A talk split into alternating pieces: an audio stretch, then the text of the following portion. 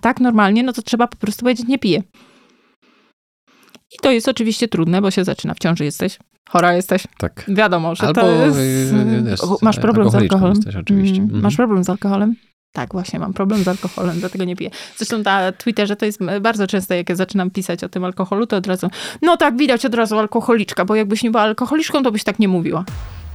Cześć, nazywam się Mateusz Brela i witam Cię w moim podcaście Champions Way. Audycja o psychologii sportu i nie tylko. Jest mi niezmiernie miło, że chcesz ze mną kroczyć tą mistrzowską drogą.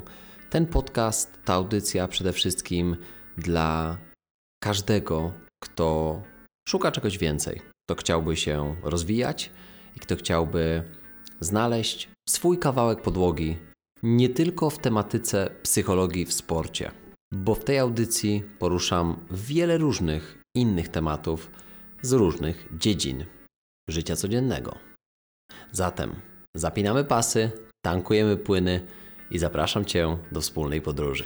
Dzień dobry, cześć i czołem. To jest sto osiemdziesiąty czwarty odcinek podcastu Champions Way i był to naprawdę odcinek nietuzinkowy, wyjątkowy, specjalistyczny, ale zarazem śmieszny, sarkastyczny i myślę, że z dystansem, bo o to też nam chodziło w tym odcinku, w którym gościnią była psychiatrka Maja Herman, która jest osobą bardzo barwną, jest niesamowicie rzetelną i inteligentną specjalistką. Ten odcinek, jak się okazało, no, jest tylko częścią z kilku pewnie odcinków, które wspólnie nagramy. Jesteśmy umówieni już na kolejny odcinek pod koniec lutego, ale uważam, że ten odcinek naprawdę dostarczył wielu ciekawych informacji. Oglądaliśmy o zmianach, jakie zaszły W, w nas w ostatnich kilku deka- dekadach, jak zmiany technologiczne wpływają na, na nas i na nasze funkcjonowanie codzienne. Rozmawialiśmy o kulturze chlania alkoholu w Polsce, rozmawialiśmy również o takiej nauce typu evidence-based, czyli na, z, z dowodami, a nie tylko z samozwańczym takim podejściem do, do psychologii, do psychoterapii.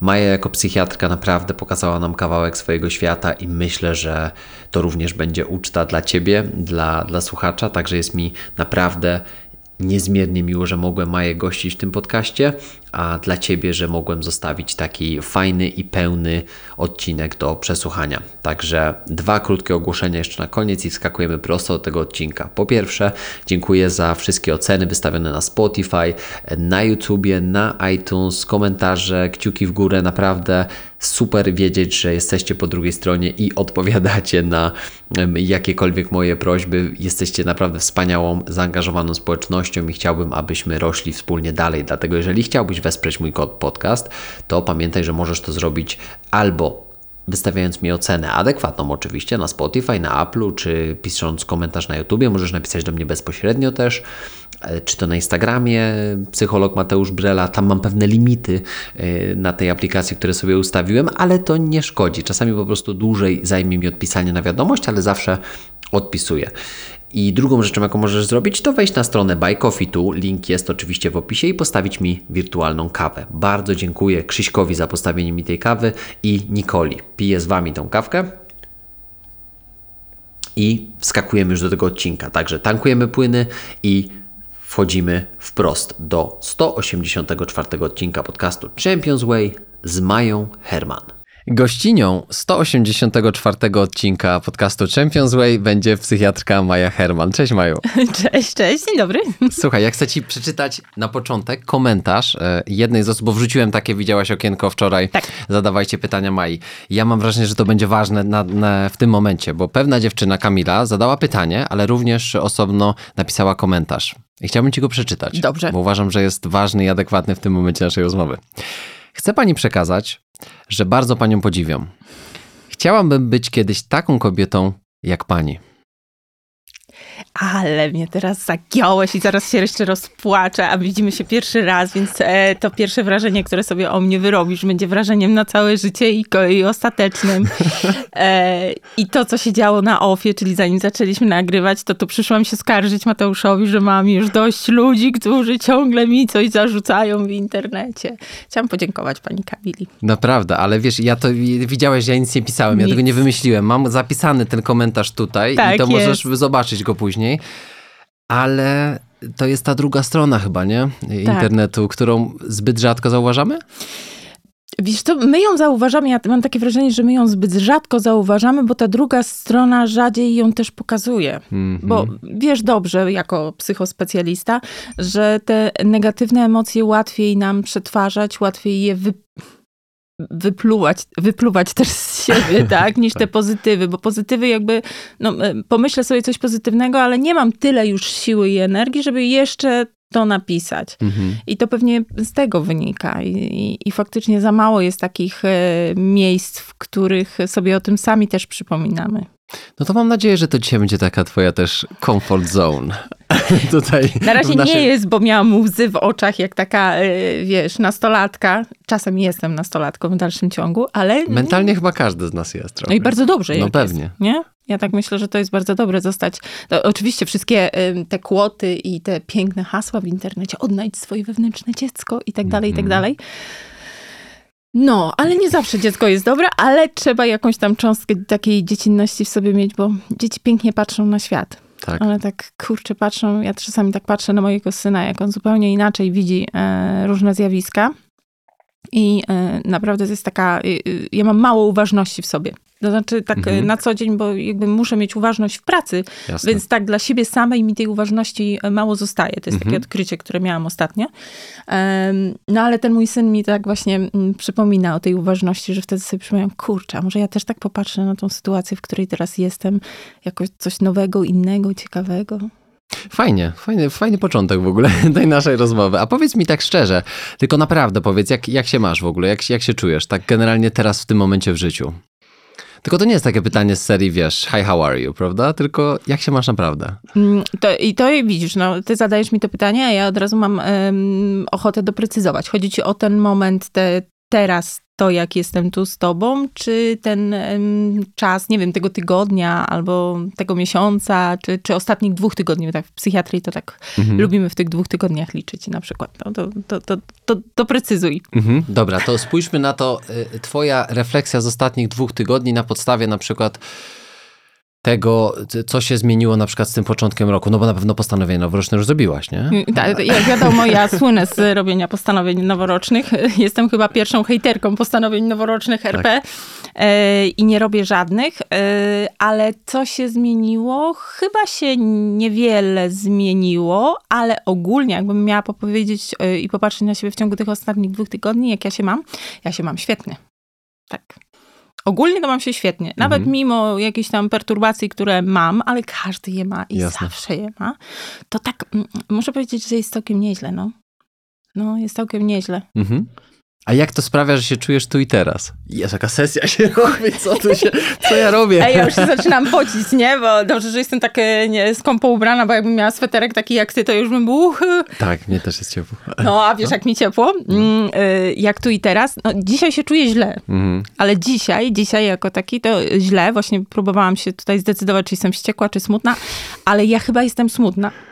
Okay. Ja jestem temperamentalna, bardzo taki mam temperament widoczny, mm-hmm. tak ładnie. Nie ukrywasz emocji. Ta, tak, więc tak myślę, że ja ten smutek tak trochę w złości zawsze zamieniam. Mm-hmm. No, ale jestem smutna. To, to, to jest ta, ta, taka, sm... chociaż już teraz mi trochę lepiej, więc tak, to też się już tak zmienia, no bo raz, że ty jesteś osobą, która jest taka... Ja nie wiem, czy wy to wiecie, czy nie wiecie, ale jak obserwujecie Mateusza, to pewnie już zauważyliście, on jest osobą ciepłą w internecie. No, są osoby zimne w internecie mhm. i ciepłe. To moja wewnętrzna klasyfikacja. Tak. I ty jesteś taką osobą ciepłą, czyli taką roz... roz tak, wiesz, chce się do ciebie przyjść na ten profil, chce się słuchać tych twoich treści. Nawet jak wbijasz szpilę, bo wbijasz szpilę, robisz to po swojemu i w pełnym takim antruażu kultury, naprawdę, mhm. ale... Ym, ale jesteś właśnie ciepłą osobą, taką, do której się chce przyjść i posiedzieć. Nawet wiesz, nie tyle, że... O, nie tyle... Uderzyłam w mikrofon. Nie tyle, że pogadać, yy, yy, nawet nie trzeba gadać. O, to jesteś taką osobą, z którą nie trzeba nawet pogadać i uważam, że to jest największy komplement, jaki możesz usłyszeć od kogokolwiek. Bo to nie jest e, trudne zagadywać różne sprawy. Mhm. Ja tak uważam po tych latach doświadczeń już w tym, w tym zawodzie e, i tego jak, obserwuję, jak ludzie sobie radzą. I bardzo taką e, niesamowitą umiejętnością jest to, że ktoś przy kimś można pomilczeć. O, to chyba chciałam powiedzieć. Jezu, jak mi miło. A widzisz? Teraz mnie się robi ciepło. Na sercu i, i na ciele. Dziękuję ci bardzo za to. Proszę bardzo. Naprawdę mi bardzo miło. To, to ja wejdę od razu na grubo, dobra? Dobra. Bo chciałbym w takim razie zastanowić się, tak jak, tak jak fajnie to powiedziałaś, że siedzimy w tym jako psychospece, prawda, w tym naszym środowisku, w tych naszych świadkach. Jaki jest największy problem dzisiaj z pseudonauką, którą obserwujemy w internecie? Mm. Czy, jest, czy w ogóle jest problem? Jest problem. Jest. Z pseudonauką jest największy problem w związku z tym, że ona jest tak łatwo, do, to znaczy wiedza jest łatwo dostępna. Tak. I to jest ten największy problem, bo wiesz, my popełniliśmy taki błąd, że jak otworzyliśmy PubMedy, wszystkie te portale z, z różnymi pracami naukowymi, to my je tak po prostu otworzyliśmy. My nie mhm. przygotowaliśmy ludzi na to, co oni tam znajdą. I tak spowodowaliśmy, że to tak, wiesz, tak po prostu wbiegli nago do y, lodowatej wody, a wiadomo, że tak się nie morsuje, chociaż ja nie jestem jakąś fanką morsowania, znaczy nigdy nawet nie morsowałam, nawet to bym powiedziała, ale wiem, że trzeba się jakoś przygotować do tego morsowania, że to nie polega, że ja sobie teraz pójdę, rozbiorę się i wejdę, tak. e, tylko jakiegoś tam przygotowania wy, wymaga. A my otworzyliśmy te, te, te wszystkie portale, które dostarczają badań naukowych i nie powiedzieliśmy ludziom, najpierw nie nauczyliśmy Uczyliśmy ich, jak to rozumieć. I, i, i oczywiście no to jest ta, ta sytuacja, jakby człowiek wiedział, że się przewróci, to by usiadł, wiadomo, że tak jest. Ale mm, i teraz czasu nie cofniemy. Wciąż jeszcze jest to niemożliwe. Mhm. E, no i jakby musimy pracować na materiale, który mamy, czyli na tym, że już się to mleko wylało. To tylko to, ale taka nauka na przyszłość może zostać, że jak chcemy coś upowszechniać, to najpierw dobrze do tego ludzi przygotujmy. I my upowszechniliśmy naukę, ale nie nauczyliśmy ludzi z niej korzystać. I się zaczęło Eldorado. I się rozpoczęło. I to wszyscy pseudo, um, pseudo coache, pseudopsycholodzy, pseudopsychiatrzy, pseudonaukowcy, pseudo i tak dalej. Sobie tam wszystko można wymienić, co Wiele tylko się pseudo. Chce. Wiele pseudo się wy- wylało i mhm. wysypało. A jestem ciekawy, w jakim kierunku myślisz, że to idzie? Czy w jakimkolwiek dobrym? Tak, ale myślę, że tak. Myślę, że w dobrym... Myślę, że my tego nie dożyjemy. Okay. To znaczy, w sensie dożyjemy, ale nie, nie skorzystamy już z tego, to tak, chciałam powiedzieć. Tak.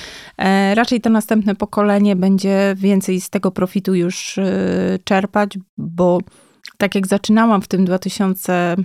Tak na dobrą, taką, na, na taką dużą skalę zaczęłam e, edukować w sieci gdzieś około dwa tysiące piętnastego roku. Okej. Okay. I wtedy, no to wtedy to tam się tak krzaczyło, że tam w ogóle nie było jak możliwości dostać się, nie? Bo jeszcze problem polegał na tym, że oczywiście psy specjaliści uważali, że to jest poniżej ich godności być z ludźmi i tłumaczyć ludziom na bieżąco. To, to, to jeszcze była taka sytuacja, nie wiem, czy to jeszcze pamiętasz już, czy jeszcze jakby nie, nie, nie, nie osadziło ci się to w świadomości, ale tak było. Lekarze na konta, med, na mediach społecznościowych, lekarz, to tylko oszołom był. Mm-hmm. Co ty robisz w ogóle, prawda? W ogóle to jest zabawa dla dzieci. Mm-hmm. Wiadomo, to jest jak zabawa dla klasa dzieci. Jak klasa gadu-gadu, prawda, do tak. tego stopnia. Fotka I z tego player. Nic nie ma, mm-hmm. bo i ten argument padał od moich kolegów i koleżanek bo nad, nadmiernie często. Padał? Padał. Okej, okay, czyli przeszłość. Padał. Mm-hmm. I padał taki argument, przecież nikt w to nie uwierzy. I teraz już, wiesz co, wszyscy się chyba boją powiedzieć, nikt w to nie uwierzy, bo po tym, co ludzie pokazali, w co są w stanie uwierzyć, w jaką teorię spiskową, tak. to okazało się, że jednak już tak nie warto szarżować sobie z tym, nikt w to nie uwierzy. Tak było z, ze szczepionkami, które powodują autyzm. Mhm. I to właściwie od tego się cała taka ta burza w internetach polskich, od tego się zaczęła. My od tego zaczęliśmy, od antyszczepionkowych ruchów. I wtedy właśnie, no nikt nie uwierzy, że szczepionka, autyzm powoduje, no litości, no. No litości, co no dobra, może jeden, dwie osoby. A co my teraz mamy? Teraz zmagamy się z tym, że rosną choroby zakaźne, szybują nam w tych statystykach do góry, a wyszczepialność spada do dołu. Czy jest jakaś korelacja? Chyba wygląda, że jest. Być może. Ale czy tak zostało to zbadane? No właśnie. Pokaż, masz na to dowodzik? No właśnie. Masz na to dowodzik? To było takie zdanie, które mnie doprowadzało kiedyś do, po prostu do wrzenia w internecie. Jak ktoś od razu, ja coś pisałam, pisałam jako specjalistka, psychospecjalistka, mhm. a ktoś do mnie się pytał, a jaki jest na to dowód? W którym badaniu jest to napisane? I ja wtedy mówiłam w trzytomowej psychiatrii pod redakcją tam Purzyńskiego. Good luck. A oni na to, to żadne źródło i to żaden autorytet. O, se myślę, no to grubo, jak podręcznik do, dla specjalistów z psychiatrii, to nie jest źródło, no to u. To nie mamy chyba o czym rozmawiać. No nie, raczej nie. Z czym do ludzi. Ale, ale to mój ulubiony właśnie był zawsze argument. Skąd ty to wiesz? Oczywiście, że wiadomo, że pierwsze słowo, które mi zawsze, że z, mm, zawsze mi się do nasuwa, zawsze, ale ty już to mówiłam dzisiaj, że nie wolno mi przeklinać, więc nie będę przeklinać. Dobra, mm. ale możesz w razie czego, jak już tak będzie ekstremalnie. Ja nie wiem, ten żart mi się chyba nigdy nie znudzi. Znaczy on jest żartem, nie żartem. Moja matka naprawdę kiedyś mi powiedziała, Maja, wszystko super, ale nie przeklinaj tak w tych mediach. A ja właśnie powiedziałam dupa, więc... Bluźnisz. Tak, więc to mnie tak zawsze bawi, bo teraz mam czterdzieści trzy lata i wiesz, i powtarzam żart, nie mogę tego robić, bo mi mama nie pozwala, nie? Mm-hmm. Ale powiem ci, że większość Fajne ucina wtedy tę dyskusję, nie? To mm-hmm. jest tak z, taka, parad- taka inter- interwencja paradoksalna, że ludzie naprawdę, wiesz...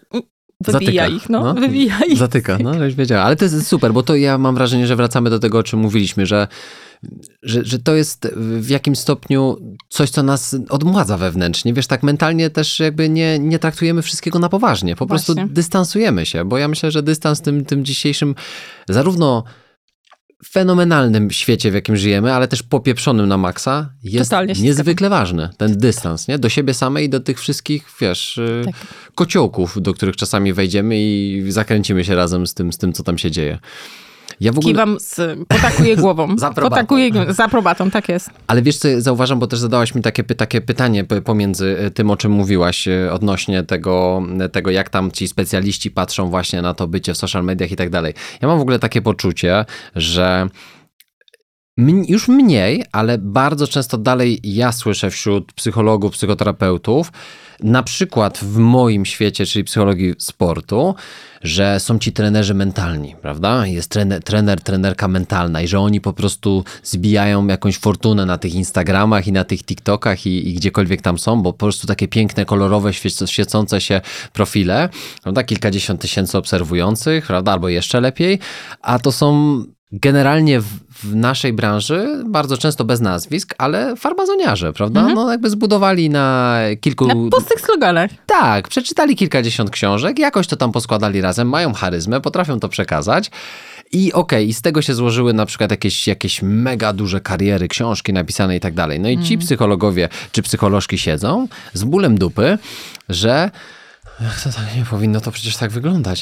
To jest w ogóle nieetyczne. To ja nie wiem, jak ktoś może mieć moralność taką, żeby to zrobić. A co ty robisz, żeby się autoprezentować na przykład na tym Instagramie? Co ty zrobiłeś lub zrobiłaś ze swoim kontem? I nikomu nie wjeżdżam, nie, nie wjeżdżam na, na autorytet czy na ambicje, bo mam małe konto. Ale najbardziej właśnie ja widzę, że sfrustrowani są ci, którzy nic z tym nie robią. Tak, a czemu nie robią? Bo jak zaczniesz dopytywać, to oni powiedzą, mi nie chodzi o popularność. Nie, nie. Mi nie chodzi o popularność. No to zrób coś dla dziedziny. No, ale... Jeśli chodzi o popularność. Ale znaczy jedno z drugim tutaj się łączy, ta popularność. Tak. Jak popularyzujesz naukę, to wiadomo, że też zyskuje twoja własna osoba, którą to robisz. No to no jest też normalne. Tak. To i, I takie udawanie, że jest jakoś inaczej. No właśnie, to jest takie fałszywe gadanie, fałszywe, nie, no. chodzi mi o popula- nie chodzi mi o popularność. Powtórz to jeszcze dwa razy, to już w ogóle na pewno w to uwierzę, tak że jest. tak jest. Nie? No, tak. no i wiesz, no i w pewnym sensie te osoby zaczynają w to wierzyć, ale mają gdzieś ten ścisk, prawda, szczękościsk po prostu ze złości, związany z tym, że ale ja, to nie powinno tak wyglądać. No, no to pewnie, że nie powinno. No ja się zgadzam z tą stu procent. Tak. Tak. I teraz ja nic z tym nie zrobię, mam do tego dystans i tak uważam, że jakość... A to jest nieprawda. Poczekaj, ja cię muszę przerwać. Dawaj. Bo ty mówisz, nic z tym nie zrobię. To jest największa nieprawda świata. Bo ty robisz bardzo dużo. Dlatego, mhm. że robisz swoje. Tak. robisz swoje, idziesz, yy, mówisz o nauce, mhm. ale mówisz prawdziwie o na- nauce, i, a nie po- przekazujesz właśnie puste slogany. I to jest to, co możesz zrobić. Mhm. I ty to robisz. Mhm. Jak nie robisz i tylko chodzisz od kąta do kąta, żeby napisać komentarz. Tak. E, wiesz co? No niby dobrze mówisz, ale tak nie do końca. Jak ja tego nie znoszę, jak specjaliści zaczynają to robić. A już jak zaczynają w whatabout się bawić, to ja już w ogóle nie mogę wytrzymać. Specjalista robiący tak. whatabout. No dobrze, no niby powiedziałaś o tej bezsenności, ale... O, i tu się zaczyna. Nie zawarłaś tego, tamtego, siamtego. I oczywiście ja wtedy piszę ze zwrodzonym takim wdziękiem, delikatnością i e, urokiem. Piszę, że nie zawarłam też informacji na temat drugiej wojny światowej oraz wpływu e, na politykę e, Afryki e, w związku z tym, co dzieje się politycznie w Rwandzie. No i co z tym zrobisz? Nic. I wtedy zazwyczaj ludzie już głupieją totalnie i wtedy nie idą w to. Oczywiście czasami niektórzy idą i wtedy pojawia się ten argument. Jak ty jako psychiatrka możesz się tak do mnie zwracać? Ja przecież mogę być tutaj bardzo ciężko chory na depresję i ty w tym momencie mogłeś pogorszyć mój stan zdrowia. Yeah. Takie, albo takie koleżanki i koledzy. Każdy takich ma. Ja też mam swoje, tak. które są moimi obrończyniami. Ale ci antynaukowcy też mają swoje, albo ci takie dopierdalacze. Tak. To, to oni też mają tych swoich. I właśnie taki swój przychodzi wtedy i mówi... Jak możesz do kogoś takiego mówić? Ty nie wiesz, co stoi za historią tego człowieka. To prawda. To jest bardzo fajne powiedzenie. To jest prawda, bo ja kompletnie nie wiem. Mhm. Ale... Mam prawo decydować, czy to, co powiedziałeś, mnie wkurzyło. Oczywiście. Czy nie. Szczególnie, że przyszedłeś ze swoimi... Frustracjami. Dokładnie. Jakiekolwiek i z jakiegokolwiek one są powodu, ale to je. Jest frustracja. Ja umiem nazwać. Tak. Ty pewnie też umiesz, nie? Jakoś tak, się, tak wychodzi, że to jest nasz zawód, na tak, co dzień to tak, robimy, więc tak. umiemy to nazwać. I umiem, ja umiem nazwać, że coś jest bierną agresją. Mhm. Znaczy bierna agresja to jest w ogóle z... taka sytuacja, która jest dla mnie najgorsza w gabinecie, zawodowo i prywatnie. To jest w ogóle pacjent, w ogóle nie, bo to często mnie tak pytają o to na przykład, który pacjent jest dla ciebie, która grupa pacjentów jest dla ciebie najgorsza? O, to nie ciekawe. Ma. Nie miałem nie tego ma. pytania. No dawaj. Nie ma takiej grupy pacjentów. Nie ma takiej grupy pacjentów, bo nie ma zaburzenia, nie wiem, depres- że de- de- denerwują mnie pacjenci psychotyczni, albo nie radzę sobie z pacjentami, mhm. albo nie radzę sobie z pacjentami z zaburzeniami osobowości borderline. O, no, pacjenci z zaburzeniami osobowości borderline to są tacy pacjenci, no, którzy są pacjentami ekstremalnie trudnymi, dlatego, że nie dość, że sami cierpią, no to jeszcze swoim zachowaniem sprawiają, że całe otoczenie też przechodzi trudności. I mhm. dlatego ten rodzaj zaburzenia jest bardzo trudny. Ale ja nie mam tak, że mnie, co do zasady, ktoś z rozpoznaniem zaburzeń borderline denerwuje mnie. Denerwuje, jak ktoś przychodzi z bierną agresją. Ja, jak ty przyjdziesz do mnie do, ga- do gabinetu, albo po przyjacielsku, koleżeńsku, przyjdziesz do mnie i powiesz, jak ty mnie wkurzysz. O, jak ty mnie denerwujesz, jak ty mnie drażnisz, dziewczyno. To jest super dla mnie. Tak. Bo w ogóle, ja to rozumiem. Ja się powściekam, oczywiście, że się powściekam, albo zrobi mi się smutno, przykro. Kurde, a ja tu tyle emocji zainwestowałam w niego, on jednak mówi, że ja go denerwuję, nie? Mhm. Ale to są wszystko rzeczy, nad którymi sobie mogę pracować otwarcie. Z tobą sobie mogę to przegadać, nawet jeśli, tak? A jeśli ktoś przychodzi z bierną agresją, to on przychodzi i mówi, nie jestem wściekły. Wcale. Chcę rozmawiać. To proszę powiedzieć, po co pan tu przyszedł. To pani nie wie? To pani jest specjalistką, czy ja jestem specjalistą? No i jak to dalej pójść? No. Ani w lewo, ani w prawo. Ani w przód, ani w tył. No. I dlatego, jak ktoś mnie właśnie pyta, co jest najtrudniejsze, to nie zaburzenie, a tylko ta cecha, bierna agresja. Bo to jest, dla mnie ona jest trudna do, do pracy. Okiełznania. No, ja tak wiesz, bo ja jestem wprost. Jak mnie wkurza, to mnie wkurza. Ale no też tak, wydaje mi się, ja od, od kilku lat namiętnie czytam Jaloma. To, to on się staje takim moim, y, moim przewodnikiem trochę po, po wielu rzeczach. I, i szczególnie w, w, w mojej codziennej pracy. No i on ciągle pisze o tej transparentności swoich uczuć i emocji wobec pacjenta w tu i teraz. Czyli no, sam często opisywał swoje błędy, wiesz, to też jest dla mnie takie niesamowicie fajne, jak, jak pełen pokory, wiesz, osiemdziesięcioletni psycho, psychiatra, psychoterapeuta opisuje to, że na przykład czuł się zakłopotany w tej sytuacji, że pomimo tych, wiesz, czterdziestu paru lat doświadczenia na przykład, no dalej doświadczał czegoś takiego jak ty, nie? Jak to to zrobić? Ale zawsze pisząc o, o swojej praktyce, dochodził do tego, że kiedy otwarcie mówił o tym, co, co to z nim robi, na przykład, ta, załóżmy ten temat biernej agresji, to, to często ta terapia ruszała naprzód albo roz, sprawa się w jakiś sposób rozwiązywa, rozwiązywała. Mhm. To jest takie, to jest takie proste w swojej perspektywy? Tak.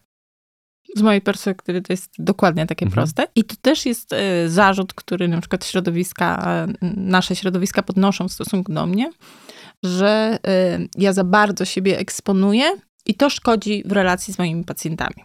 Mhm. Tak było, jak powiedziałam, że chorowałam na depresję. A to pamiętam. Pamiętam, jak, mówi, jak, jak napisałaś o tym, nagrałaś, pamiętam część komentarzy, tak. które czytałem, pamiętam twoją reakcję. Tak. I, mhm. e, i to właśnie był taki, taki moment, że no dobra, okej, okay, mhm. ale wiesz, nie powinnaś jednak tego mówić publicznie, bo pacjenci będą źle to widzieć. A pacjenci... Przeniesienie. A, wiesz co, ja ci powiem, że oni to, bo ja zawsze oczywiście pytałam, ale dokładnie o co ci chodzi, mhm. co dokładnie masz na myśli i tak dalej. I oni mówili o tym, że no wiesz, to jest pokazywanie pacjentom, i to jest najbardziej absurdalna odpowiedź, którą uzyskałam, pokazywanie pacjentom, że lekarze mają słabości. No ja. Już, znaczy ilość bzdur w tym zdaniu, które się pojawiło. Po pierwsze, choroba to nie słabość. To jest taka, po pierwsze primo. Po drugie primo. Jesteś człowiekiem. Jestem człowiekiem wykonującym zawód. Podwyższonego ryzyka. Tak jeszcze jest. To podkreślmy. A ja zresztą, ja lubię mówić, że najwyższego ryzyka nawet ostatnio. Mhm. E, nawet, nawet tak się posunęłam do przodu z tym, mhm. e, z tym mówieniem o tym naszym zawodzie. Po trzecie primo. E, ultimo. Ultimo, tak jest. E, to jest...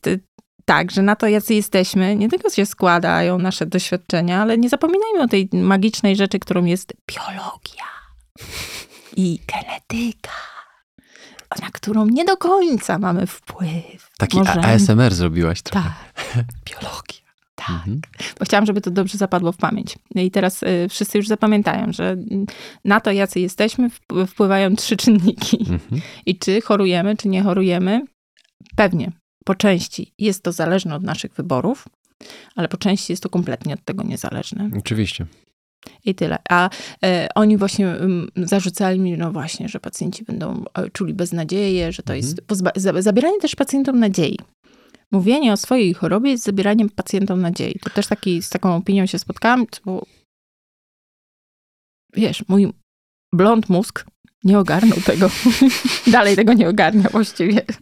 Może ty ogarniesz, dlaczego to tak jest, że to niby miałoby być zabieranie, um, zabieranie nadziei pacjentowi. No, że skoro ty jako lekarka no nie potrafisz nawet uniknąć takich chorób i że to w jakiś sposób się za tą ciągnie przez całe życie, no to co taki marny śmiertelnik, pacjent zrobi, skoro wiesz, no jaką, jakie on ma perspektywy na życie, skoro ty, bogini psychiatrii... Tak mi mów, zawsze.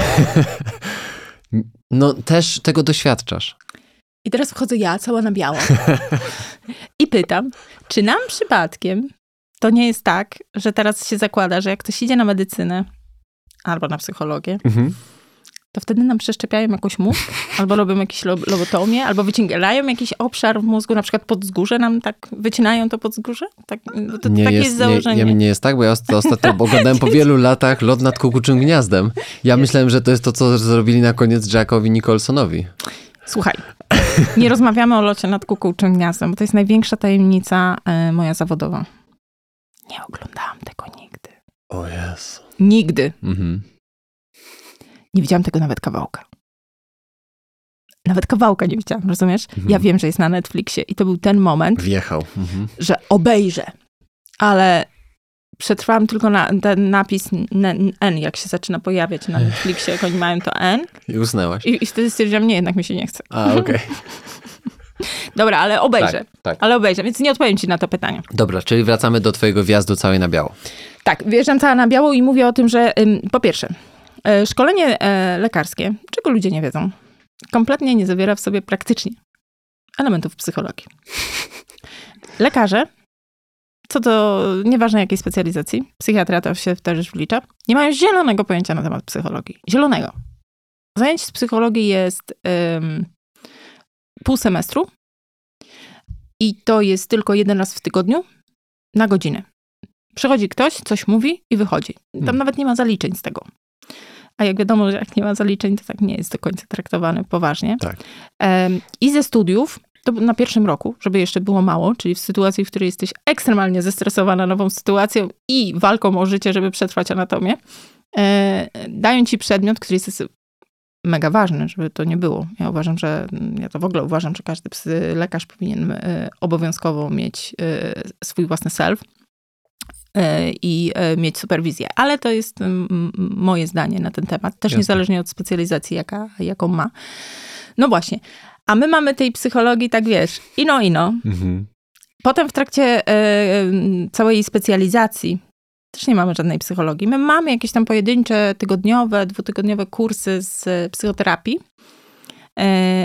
No ale też to takie śmieszne, uczyć się psychoterapii, a nie mając żadnych podstaw psychologicznych. No właśnie. Ja wiem, jak to jest, bo ja poszłam na kurs z psychoterapii i na pierwszych zajęciach, jak oni zaczęli wymieniać i rzucać tymi nazwiskami, słuchaj, ja się robiłam tak malutka no. i, i kompletnie nie wiedziałam, kto jest kto i o kim oni mówią. O Freudzie słyszałaś? O Jungu też coś, coś trochę? Freud tak? i Jung jedyni. No, ale potem, potem jechała Horney. Uuu, już Melanie Klein mnie zabiła. Już, już to jest Melanie... żona Kalwina? Przepraszam. tak, tak, tak. Tak mniej więcej to wyglądało, także musiałam się bardzo dużo uczyć wtedy, pamiętam. My na szczęście mieliśmy tak podzielone na tym kursie z psychoterapii, że lekarze mieli właśnie zajęcia z psychologii, seminaria i dwa, trzy lata praktycznie rypaliśmy tą psychologię, więc można powiedzieć, że te, ta, ta wiedzę psychologiczną ja posiadam. Ale mhm. ja jestem wyjątkiem w tym, w tym względzie, że właśnie kończyłam ten kurs psychoterapeutyczny cztery i pół letni, tak? No właśnie to chciałem podkreślić, że kurs, to, to się tak nazywa kurs, kurs prawda? Kurs, cztery i pół letni. Kursik, Kursik, prawda? Taki, nie? To szkoła psychoterapii. Szkoła psychoterapii, tak. W jakim nurcie kończyłaś to? Wiesz co, ja kończyłam w zintegrowanym, w, tak, w szkole pana profesora Aleksandrowicza mhm. na U J w, w, w Krakowie, mhm. więc tak, to, to, to tam było, no to, to mi pasowało, bo zawierało w sobie absolutnie wszystkie te nurty, które mogłam zobaczyć, który jest jaki. Ja wiedziałam, że nie będę psychoterapeutką. Taką stricte psychoterapeutką. Mhm. E, więc bardziej to zawsze było dla mnie po prostu narzędzie do e, lepszej pracy psychiatrycznej. Mhm. I ubogoci, ubo, o, jakie trudne słowo. Wiesz, ubogaciło mnie tak, tak. bardzo. E, i, I to było m, naprawdę dwa i pół roku. Ja oczywiście jęczałam. I byłam w takim oporze, że kobieta, która miała z najmniej ćwiczenia, to... Później na koniec, po czterech i pół roku, myśmy mieli w tej grupie ćwiczeniowej takie podsumowanie przez nią robione, że ona o każdym z nas mówiła. A ona powiedziała tak. Przez pierwsze dwa i pół roku myślałam, że to jest największa pomyłka, że robisz psychoterapię. Na ileś tam zajęć, ona miała statystykę, na ileś tam zajęć nie spóźniłaś się tylko na kilka. A ja tak, nie dość, że się spóźniłam na początek. Wychodziłam przed przerwą już szybciej, tak. a po przerwie się jeszcze spóźniałam. I zawsze też wcześniej wychodziłam. E, e, I to było dwa i pół roku, e, kiedy... Mm, ja wiem, dlaczego tak się działo, bo to były zajęcia, wiesz, ja byłam w grupie z samymi psychologami, którzy już pracowali w ten sposób. No tak. I jak ja, a my robiliśmy takie ćwiczenia na środku, że siadaliśmy na środku e, i, i ktoś odgrywał lekarza, ktoś, e, boże, terapeutę, mm-hmm, ktoś mm-hmm. odgrywał pacjenta e, i wtedy mieliśmy, e, i te scenki były. I jak ja, a wiesz, ja robię tylko rzeczy, w których jestem idealna. Niestety, to już nie, ale wtedy jeszcze, wiesz, jeszcze wtedy to było z dziesięć lat temu ponad. Tak. No to jak ja sobie pomyślałam, że jestem tak beznadziejna, że ja nic nie, nic nie mam wiedzy psychologicznej, nic nie mam wiedzy psychoterapeutycznej, doświadczenia psychoterapeutycznego. I jak słuchałam tych kolegów, taki tytus u nas był. O Boże, geniusz. On zawsze był geniuszem, jeśli chodzi o psychoterapię. I zresztą bardzo daleko też zawodowo zaszedł. Jeśli, i, i, i naukowo, i, mhm. i, i, i praktycznie. I jak ja słuchałam tego tytusa, to mi się nogi uginały. Ja mówię, nigdy taka nie będę. Nigdy. Jestem po prostu w tym beznadziejna. Nie mam wiedzy, mhm. a dwa, że jestem beznadziejna. Więc w oporze takim ciągle mnie nie było. A potem, po dwóch i pół roku, po tych dwóch, dwóch latach, bo to tak z dwa lata, a potem zaczęliśmy ćwiczyć, mieliśmy już proces grupowy. Okay. I się wtedy okazało, że trochę tak było, że tam, wiesz, to jeden na jeden to jest takie trochę na mój temperament za mało. Mhm. Ale proces grupowy i terapia grupowa to jest coś, w czym ja po prostu żyję. i te dwanaście osób, które muszę ogarnąć, stworzyć, zbudować interwencję. To e, całe widzenie tego procesu grupowego to raz, a dwa indywidualnych procesów to jest coś na mój temperament, mm-hmm. co się tam mieści. I wtedy przestałam się spóźniać. Przestałam wychodzić. Najdłużej siedząca byłam. W ogóle pierwsza do zgłaszana, do, zgłaszająca się do tego, żeby być tylko psychoterapeutą, żeby tylko ćwiczyć, żeby tylko ćwiczyć. No. Wiesz, jak taki najgorszy uczeń, który jest zawsze w pierwszej ławce i przypomina nauczycielce. Znowu ona, nie? I nie przypomina nauczycielce, a miał być sprawdzian. To to byłam ja. No, to taka historia u mnie z tą psychoterapią, ale mówiłam o tym, e, moja długa dygresja, ale mówiłam o tym, że e, tajemnicą jest to, tego nikt nie wie, ale na e, szkoleniu medycznym, lekarskim my nie mamy żadnej wiedzy psychologicznej. Mm-hmm. Żadnej, ani psychoterapeutycznej. Nie mamy nic. Nie mamy żadnych narzędzi. Wychodzimy bez żadnych narzędzi. E, bez żadnych narzędzi. E, do, to znaczy teraz, to, oczywiście, teraz się trochę zmienia. Tak? Powoli, powoli. Ale generalnie co do zasady bez narzędzi psychologicznych wychodzimy po studiach medycznych. Tak mamy się nie rozchorować. Tak mamy się nie zapracować na śmierć. Tak. Wypalić zawodowo, przeciążyć tym wszystkim, co słyszymy bardzo często. Tak. Bo nie mamy wentyla żadnego bezpieczeństwa. Nikt nam też nie mówi, możesz mieć ten wentyl. Możesz czuć, że jest tego za dużo. I ja na przykład, jak uczę studentów, obojętnie czego, w jakim, w jakim kierunku je uczę, to zawsze o tym przypominam. Pamiętajcie o tym, że możecie mieć dość. Możecie nie lubić swojej pracy. Tak. Możecie nie chcieć iść do tej swojej pracy. Możecie powiedzieć, dziś nienawidzę wszystkich pacjentów. Mhm. Bo taki dzień możecie mieć. Bo to jest, niekoniecznie chodzi o tych pacjentów, bo właściwie zazwyczaj nie chodzi o tych pacjentów, tylko o was i macie prawo do swoich emocji. Mhm. Ale to nie jest taka wcale oczywista oczywistość, jak mawia klasyk. Tak, tak, tak. I że, i że dzięki temu to ci, wiesz, to, to w porównaniu do tego pacjenta, który do ciebie przychodzi, to, to co ty robisz, jak się odsłaniasz albo jak się nie odsłaniasz, może mu dać albo zabrać tą nadzieję, prawda? Bo to, to, to totalnie nie, nie o nie to, to chodzi. chodzi. Mhm. Ale z kolei ja ci powiem, że ja też dostałem podobne, podobną, może nie reprymendę, ale taki komentarz od mojego superwizora, jak wrzuciłem też rolkę jakąś, jedną z tych takich trendowych z, z tą muzyczką tam, gdzie się przedstawiasz, mówisz kim jesteś, ja tam z taką wrzuciłem z plaży, tam jak sobie tam idę i tam jest taki tekst, kim jestem, co tam się u mnie w życiu wydarzyło i tak dalej. No i, no i właśnie mój superwizor powiedział, że, że trochę go przestraszyło to, że właśnie tak się odsłoniłem. Mhm. Napisałem o dzieciństwie, o tacie, który, który jest alkoholikiem, o tym, że właśnie dorastałem bez niego i że mimo wszystko na tej mojej drodze dobre rzeczy się podziały i zrobiłem i spotkałem wielu dobrych ludzi i to było takie... No właśnie. Tłumacz. Czy tak, czy nie za dużo. I to jakby oczywiście było podparte tym, to akurat on jest świetnym i bardzo doświadczonym psychologiem sportu, ale było w tym taka nuta, może to ja jakby nie rozumiem trochę, jak to dzisiaj wygląda, ale zwracam na to uwagę. Mhm. To jest jeszcze okej, okay, nie? Bo mhm. to jest... To nie był taki wrzut, wiesz, zarzut, ta, I usuń, od razu. To, usuń to albo kończymy superwizję. Tak, prawda? tak, że, że nie nadajesz się, rozumiem. Nie, nie. No. Wiesz, my tak, tak sobie teraz pomyślałam, taka refleksja mnie naszła, że my w ogóle wykonujemy teraz ten zawód w takich tak zwanych przejściowych czasach i mhm. takim momencie, w którym ta psychoterapia i to podejście psychoterapeutyczne, podejście do chorób psychicznych, zaburzeń psychicznych i specjalistów i specjalistek przechodzi ogromną rewolucję. Ogromną i mm, trochę żyjemy w czasach bez autorytetu, auto, bez autorytetu, bo my nie mamy kogoś, kto nas nauczy, bo jeżeli, no wiesz, w czasach Freuda nie było jednak Facebooka. No nie.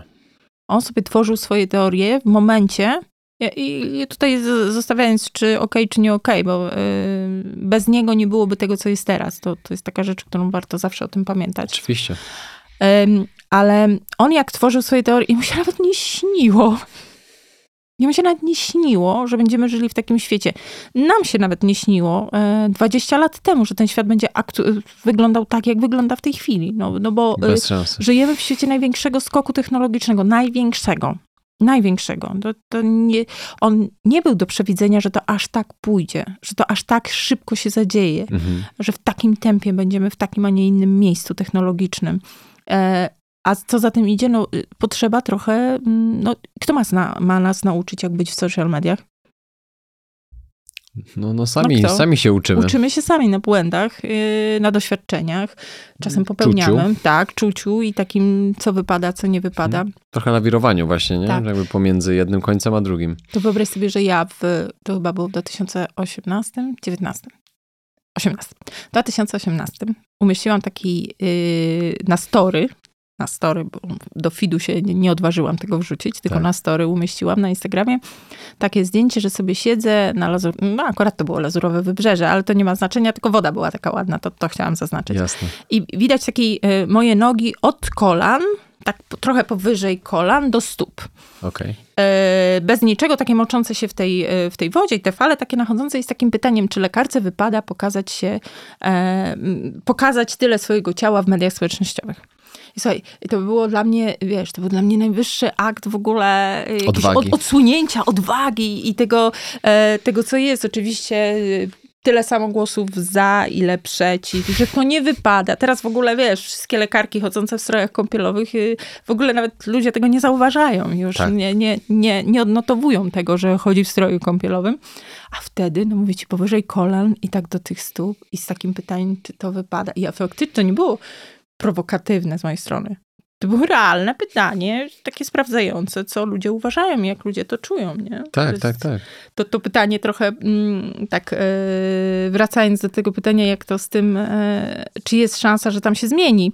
Tak. Tak, zmieni się, bo się zmienia, bo jest tysiące rzeczy, o których nawet na co dzień nie myślimy, jak już się zmieniło to widzenie. Ale prawda jest taka, że nie mamy się od kogo uczyć, że to my jesteśmy tymi, którzy tworzą to doświadczenie. Zresztą, co się zadziało w pandemii? W pandemii, yy, gdy przeszliśmy, lockdown się zaczął, odcięcie człowieka od człowieka, no i trzeba przejść w online.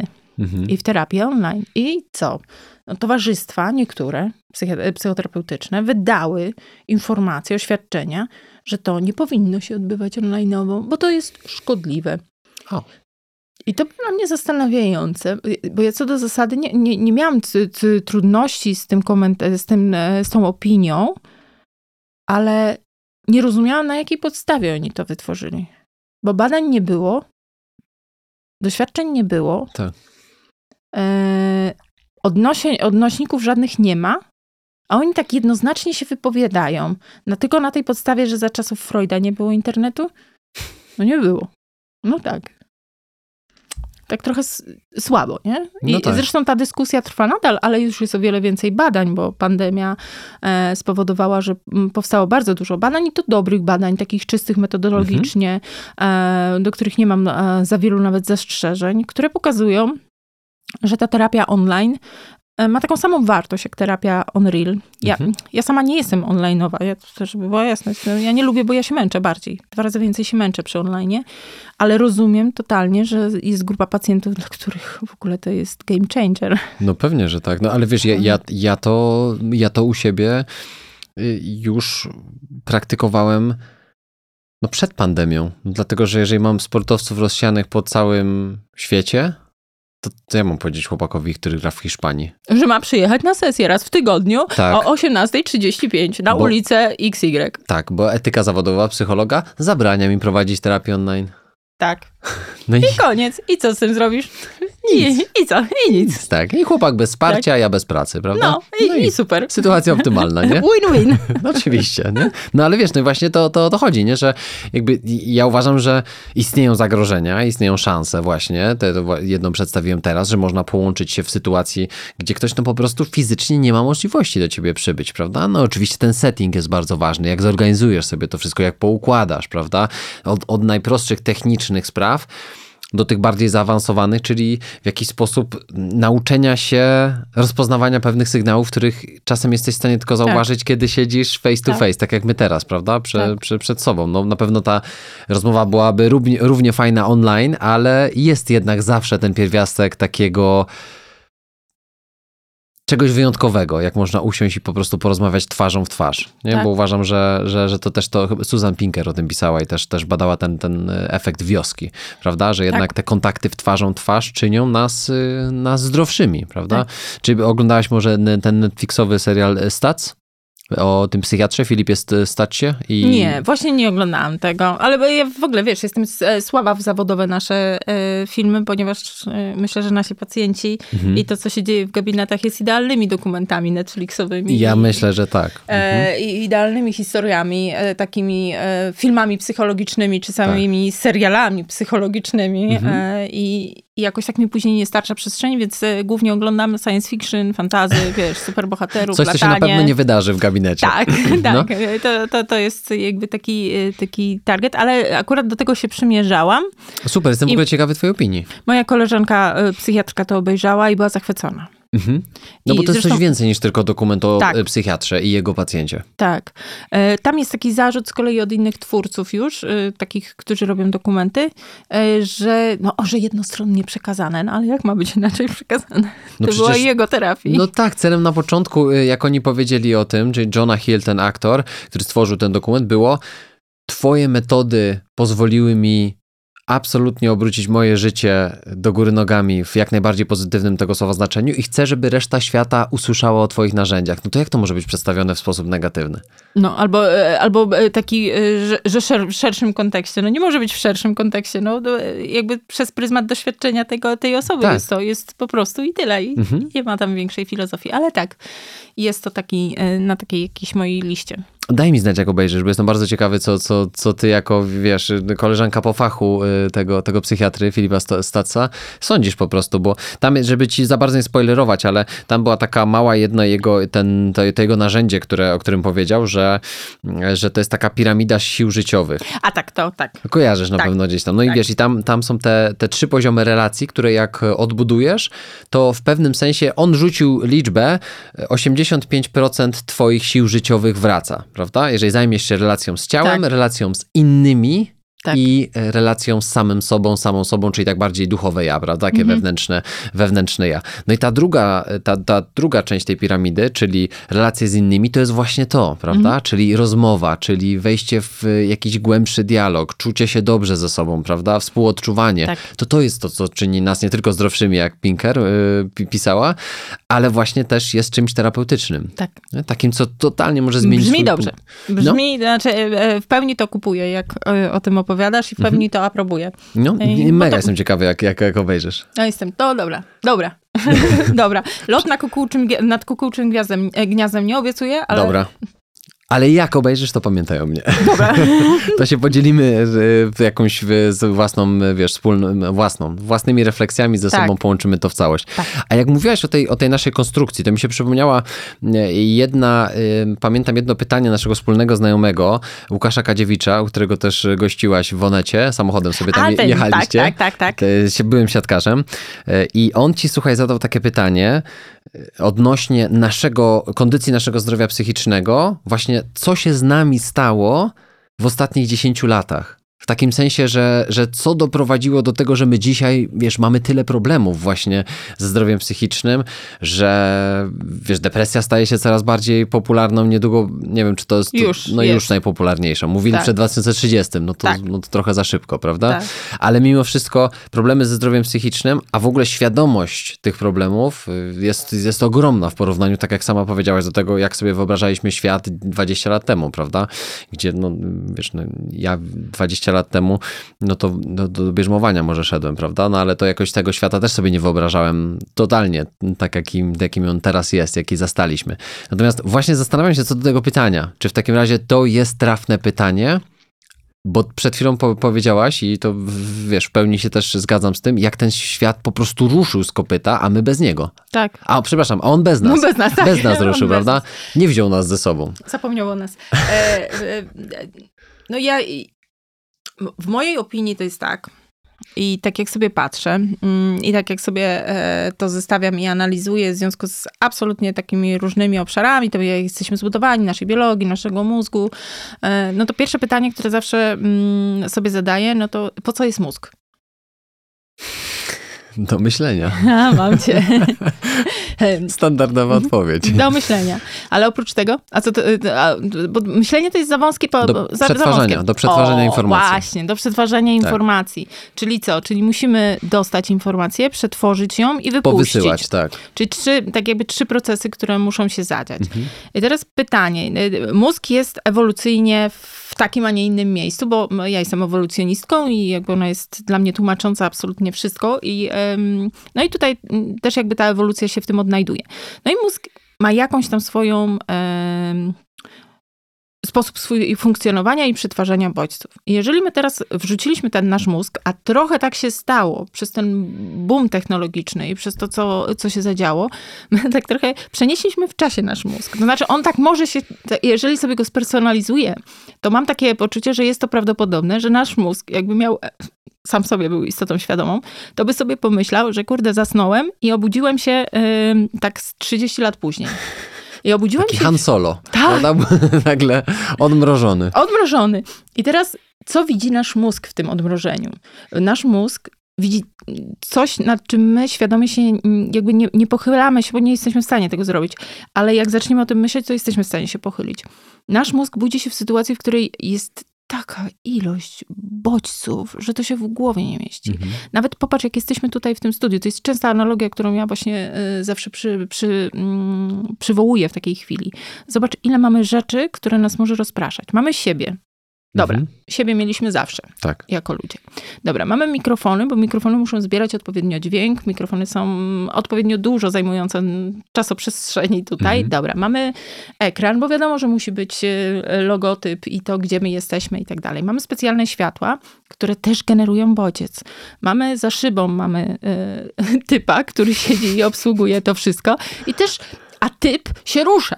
Tak. I chociaż patrzymy cały czas na siebie, to jestem w stanie y, założyć się o to, że wiesz, kiedy on wstał i kiedy stamtąd wyjdzie. Chociaż mhm. patrzysz na mnie, bo i tak widzisz. To jest kolejny bodziec, który jest. Są tutaj kamery, które są jeszcze ustawione do tego. To są wszystko bodźce. Jakbyśmy mieli jeszcze telefony tutaj, y, na przykład, bo mielibyśmy taki, taką manierę wyciągania telefonu, mhm. no to jeszcze, wiesz, przychodzące powiadomienie, dzwonienie i tak dalej, to też jest kolejny bodziec, kolejny bodziec. Dźwięki, y, dźwięki, kolory, światło. No, wiesz, wyjdźcie na ulicę wieczorem i zastanówcie się, jak wychodziliście na ulicę te nawet, no właśnie, dwadzieścia lat temu. Ile, na, jakie było natężenie ruchu, światła i dźwięku. E, zupełnie był inny. Tak. A teraz jest inaczej. I to jest, zadziało się strasznie szybko, a nasz mózg jest fajny, ale nie aż taki fajny. Bo on jeszcze się nie zdążył przystosować do tej przetwarzania tej ilości bodźców i on po prostu wysiada. Tak jak procesor w telefonie. Jak za dużo naściągamy tych aplikacji, to nam się rozkłada ten procesor. Tak, za za I dużo zamula. zakładek otwartych. Mhm. Zamula. Nie? Tak. I nasz mózg zamula po prostu. Tak mówiąc, mówiąc tak kolokwialnie, tak, on zamula. Tak. Dlatego musimy um, tam resetować, zamykać, czyścić, zamknij aplikację, zamknij albo usuń aplikację. Yy, I to, co możemy z naszej czasoprzestrzeni sobie pousuwać, to powinniśmy to robić. I wtedy będziemy zdrowsi psychicznie. Oczywiście zawsze pytanie się otwiera, czy to jesteśmy w stanie, czy to się tak da. Pewnie nie wszystko, ale część, przynajmniej zbędnych, na przykład to, że ani ty, ani ja nie wyciągnęliśmy tych telefonów tutaj. No, bo nawet jak telefon leży y, odwrócony, nie? I nawet jak nie widać ekranu, to on tak jest elementem, który y, nasz mózg y, y, pobudza do tego, a może ktoś napisał, a może ktoś zadzwonił, a może coś się wydarzyło, mm-hmm. nawet jeśli wcale nie czekamy na nic. Tak, albo jest w trybie samolotowym, ale to jest no... To i tak jest, no, jesteśmy przyzwyczajeni, że ten telefon ciągle... W dzisiejszych czasach, dokładnie. Tak. Mm-hmm. My sobie zabraliśmy ten jeden bodziec. To mamy o, o, o jeden bodziec mniej, nie leci w tle też muzyka, mm-hmm. bo m, widzisz, yy, ta mnogość możliwości, którą też mamy, technologicznych, to też yy, powoduje, że my zapominamy... że mózg jest jednak, tak woli mniej procesów poznawczych na raz wykonywać, niż więcej procesów poznawczych. Mm-hmm. I ostatnio czytałam taki jakiś artykuł gdzieś, że to stało się normą, że teraz oglądamy Netflixa i przeglądamy Facebooka albo przeglądamy przeglądarkę w internecie. I nagle sobie uświadomiłam, że kurde, tak jest. Znaczy ja tak nie robię. Bo ja się przebodźcowuję, więc ja się męczę i zaczynam być rozdrażniona i krzyczę wtedy na syna i psy. Ale, no ale dobra, no ale to jakaś tam praca własna moja nad, nade mną. Ale tak sobie zaczęłam się rozglądać, zaczęłam sobie patrzeć na ludzi, no to patrzę, ile ludzi to robi. Równocześnie dwa bardzo ciężkie, obciążające nasz mózg procesy poznawcze uruchamia w jednym czasie, mhm. których jeszcze dziesięć lat temu nie było. Bo tej ilości informacji na Facebooku nie było. Facebook nie był tak rozbudowaną, sprytną siecią wciągającą nas absolutnie tymi mackami do siebie. No i na Netflixie, nie mieliśmy Netflixa, który miał wyborów tysiące do tego, co tu robić. I jeszcze to, wiesz, przeskakiwanie z serialu mm-hmm. na serial, możliwości różnego rodzaju. I to jest taki, taka rzecz, która, którą też warto się zastanowić. Ile ja robię procesów, ile ja zmuszam mój mózg do ilu procesów poznawczych naraz. Mhm. I raczej szłabym na razie w ograniczenie tego mózgowi, zmniejszenie tam, gdzie możemy. Dzięki temu będziemy zdrowsi psychicznie. Tak. dziesięć dwanaście lat temu, jak teraz to powiedziałeś o Netflixie, to mi się przypomniało, ja mieszkałem jeszcze w Stanach wtedy i wiesz, jak Netflix w Stanach wtedy wyglądał? Tak, że zamawiałeś sobie raz na tydzień, mogłaś zamówić dwie płyty z wybranymi filmami i tak oglądałaś Netflixa. Aha. I potem zwracałaś te płyty i mogłaś sobie wybrać z biblioteki kolejne. Mm. Dwa filmy, które chciałaś obejrzeć. I A tylko dwa? Tak, ma- mogłaś mieć maksymalnie dwie płyty w jednym tygodniu w domu. Okay. Potem je zwracałaś, wybierałaś kolejny i kolejka ci się tak, wiesz, przesuwała, nie? Mhm. I tak się oglądało Netflixa. Czyli, no rozumiem, czyli Netflix był taką wypożyczalnią kaset wideo po tak, prostu. Tak. Bo y, ja pamiętam wypożyczalnię kaset wideo jeszcze. Ja też. I y, y, y, pamiętam, było tam takie ograniczenie, że można było cztery, y, cztery filmy, cztery mhm. kasety V H S-y mieć, a w weekend można było pięć. No kurczę, to już... Że w weekend można było więcej sobie... Binge'ować można no było, tak, po polskiemu. Tak. Tak, a propos tego binge'owania, to też ciekawa rzecz. Ja tak myślę, że tam W H O mocno kombinuje i mocno W H O już wie, że mm. ten binge-watching to jest taki trochę dość risky i że yy, jednak w tym takim... Bo my jesteśmy trochę takim... Raz, że jesteśmy narcystycznym yy, populacją aktualnie, mm-hmm. a dwa, że jesteśmy taką yy, O C D populacją, mm-hmm. obsessive compulsive bardzo mocno też. I, yy, I myślę, że tam już W H O to wie, bo widzę, że na tych streamingach się tak ładnie zmienia i już nie ma, że całą serię naraz. Większość idzie w to, żeby nie wpuszczać całej serii naraz w serialu. Mm-hmm. Żeby wpusz- zacząć znowu i iść w tą stare, tradycyjne raz na tydzień. No.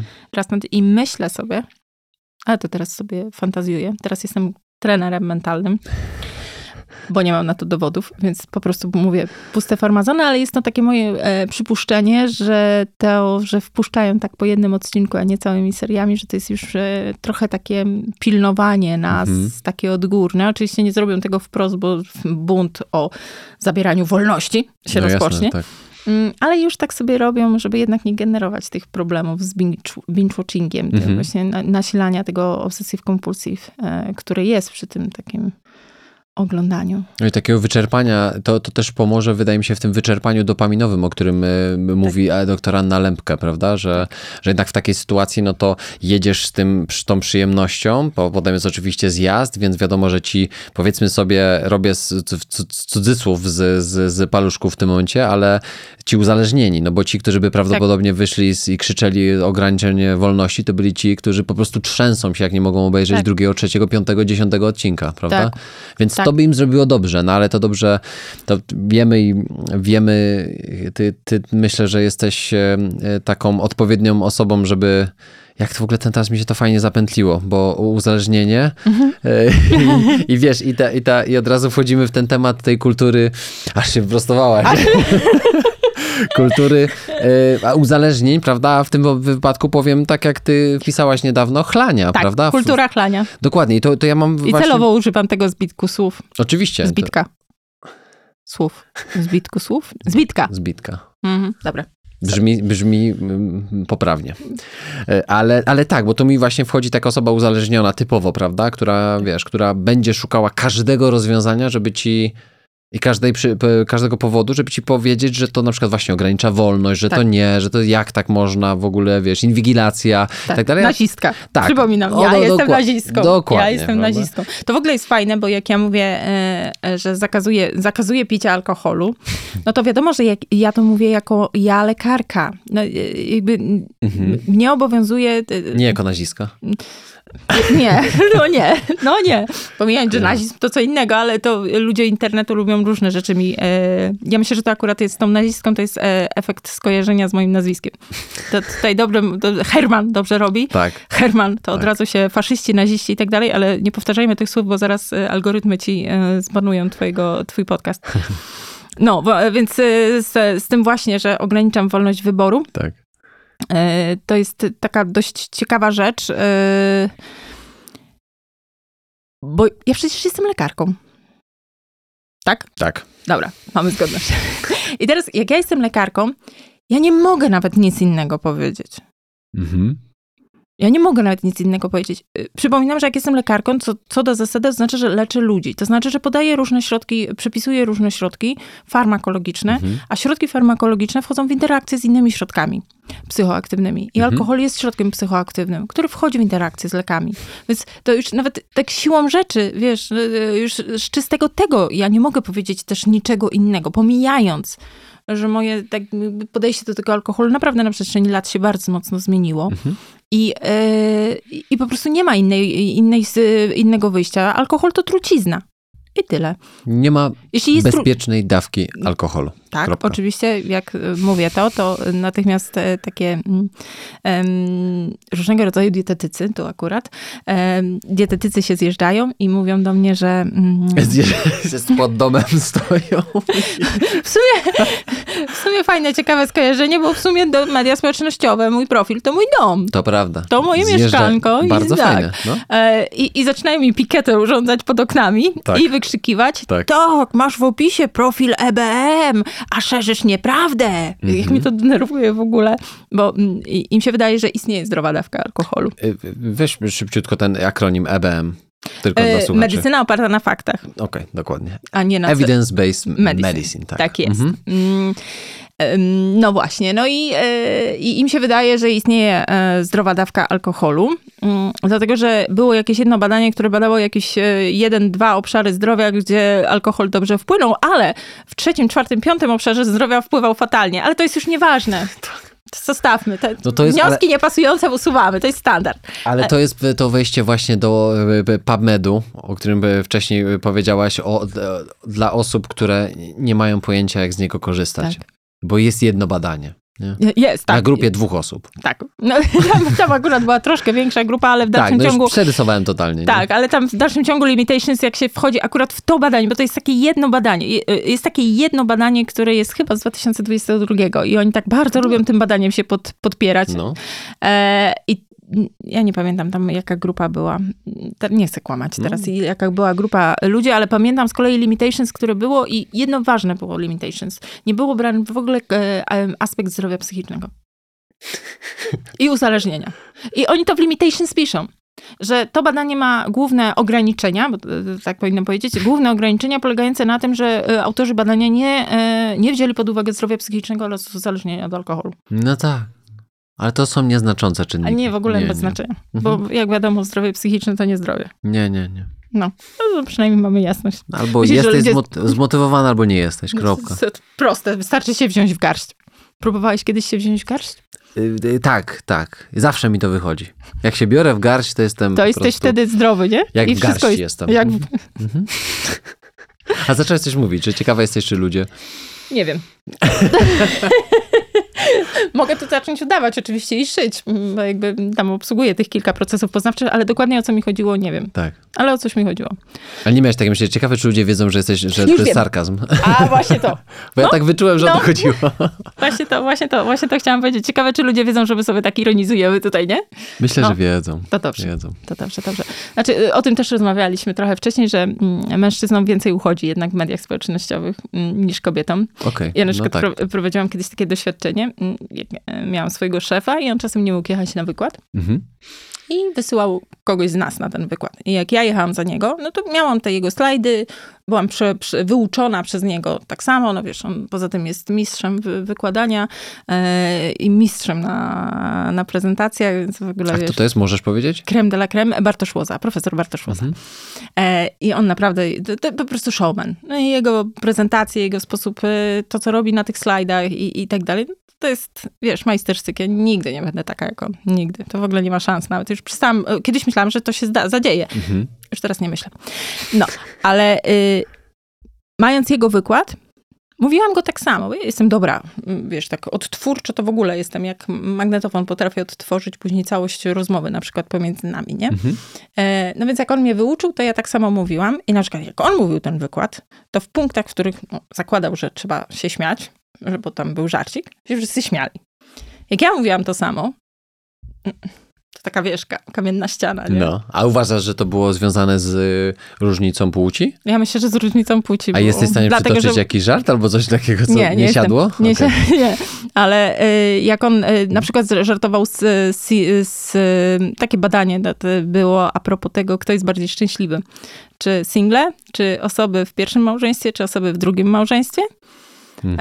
I to jest takie to są bada- trzy grupy kontrolne. Trzy, tak. I takie wychodziło z tego, że no oczywiście różnice były niewielkie. Badawcze. Tak, badawcze. Mm-hmm. Różnice były niewielkie, ale ta grupa e, tych, którzy byli drugi raz w małżeństwie była szczęśliwa, najszczęśliwsza z tych wszystkich grup. No nie? Tak bym intuicji nie powiedział. Tak. I te, zazwyczaj te, w medycynie, no to na, zazwyczaj kobiety największą, e, są największą grupą e, na sali, tak. Na wykładach. No to jak on tam właśnie mówił, czyli polecam drugie małżeństwo, bo to jest najlepszy pomysł na to, żeby być szczęśliwym, to wszystkie panie chichotały. Jak ja to mówiłam, to się żadna nie śmiała i ja nie wiem dlaczego. I to jest, to, to, Kurde. No i to jest, taka, to jest taka zagadka, która mi zaległa. Ja nie wiem, ten wykład chyba mówiłam z piętnaście lat temu, czy... czy... trzynaście, ale tak mi to zaległo, wiesz? A ciekawe, czy dzisiaj by ci siadł? To ciekawe. Wiesz, no dzisiaj mam trochę inny status. No i, właśnie. I, I trochę jest inaczej. Mam wykład dla psychiatrów teraz. Będę miała wykład mhm. drugiego, trzeciego, sorry, trzeciego lutego. Mhm. I to będzie wykład na temat tego, taki ładny jest tytuł. Tytuł jest ładny, o takim, wiesz, o widzeniu psychiatrii, roli psychiatrii we współczesnych mediach. I chodzi o, i chodzi o to, że jakby mamy taką tendencję do nadmiernego diagnozowania. I że, że to znaczy w znaczeniu takim, że wszystko musi być jakąś jednostką chorobową. Mm-hmm. A nie wiem, czy wiesz, ale ja uważam, że po prostu czasami ktoś jest głupi.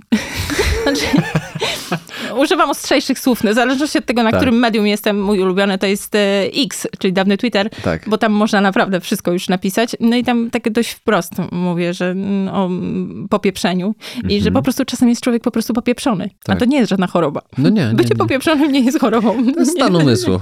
To jest po prostu stan umysłu. Jakby o tym będzie mój wykład, więc zobaczymy, czy się będą śmiali z moich żartów, czy nie.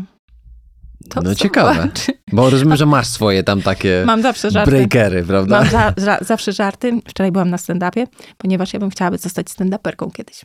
O. Chciałabym, to znaczy w sensie chciałabym robić stand-up. Fajnie. Mam obawy, że mój pierwszy występ stand-upowy będzie ostatnim dniem pracy lekarskiej.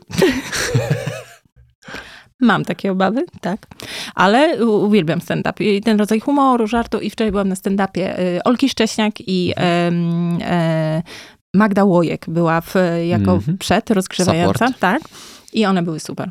I one, ich poziom żartu. Jeszcze jest Kubicka, którą też uwielbiam. Tak, tak. One są tak, są tak mądre, to są takie inteligentne żarty, mm-hmm. ale takie dowalające również i takie niehamujące są dziewczyny. No Olka to w ogóle ma e, żart o psychiatrach, więc jakby m, taki set ma mocny mm-hmm. o psychiatrze, e, kto, z którym konsultuje swoje żarty i, e, i mówi, no wiesz, tu chciałabym, e, wie pan panie doktorze, chciałabym o samobójstwach. Mm. No i to się zaczyna, no i, ale to trzeba pójść na e, występ, żeby zobaczyć, co ona dalej mm-hmm. mówi. Bardzo dobre, bardzo dobrze, współczuję psychiatrze. Ale ty jest... się śmiałaś, obstawiam. Ja się śmiałam, no. no. Mnie bawiło. No, dokładnie. Mnie no. bawiło. I znam tego, to znaczy myślę, że znam tego psychiatrę, bo ona go wymienia z imienia i myślę, że go znam, więc yy, myślę, że on się też śmieje. Tak. Ale to jest, to jest w ogóle fajne zagranie. Konsultuję żart z osobą, tak. powiedzmy, o której to grupie docelowej jest ten tak. żart, prawda? W ogóle ta Olka Szcześniak, to ona robi taki właśnie... No, stand-up ma bawić i śmieszyć i żartować mhm. ze wszystkiego, tak. stand-uperka. Ale stand-up to też jest rodzaj wpływania na ludzi i wiadomo, i można to zrobić nijak. Mhm.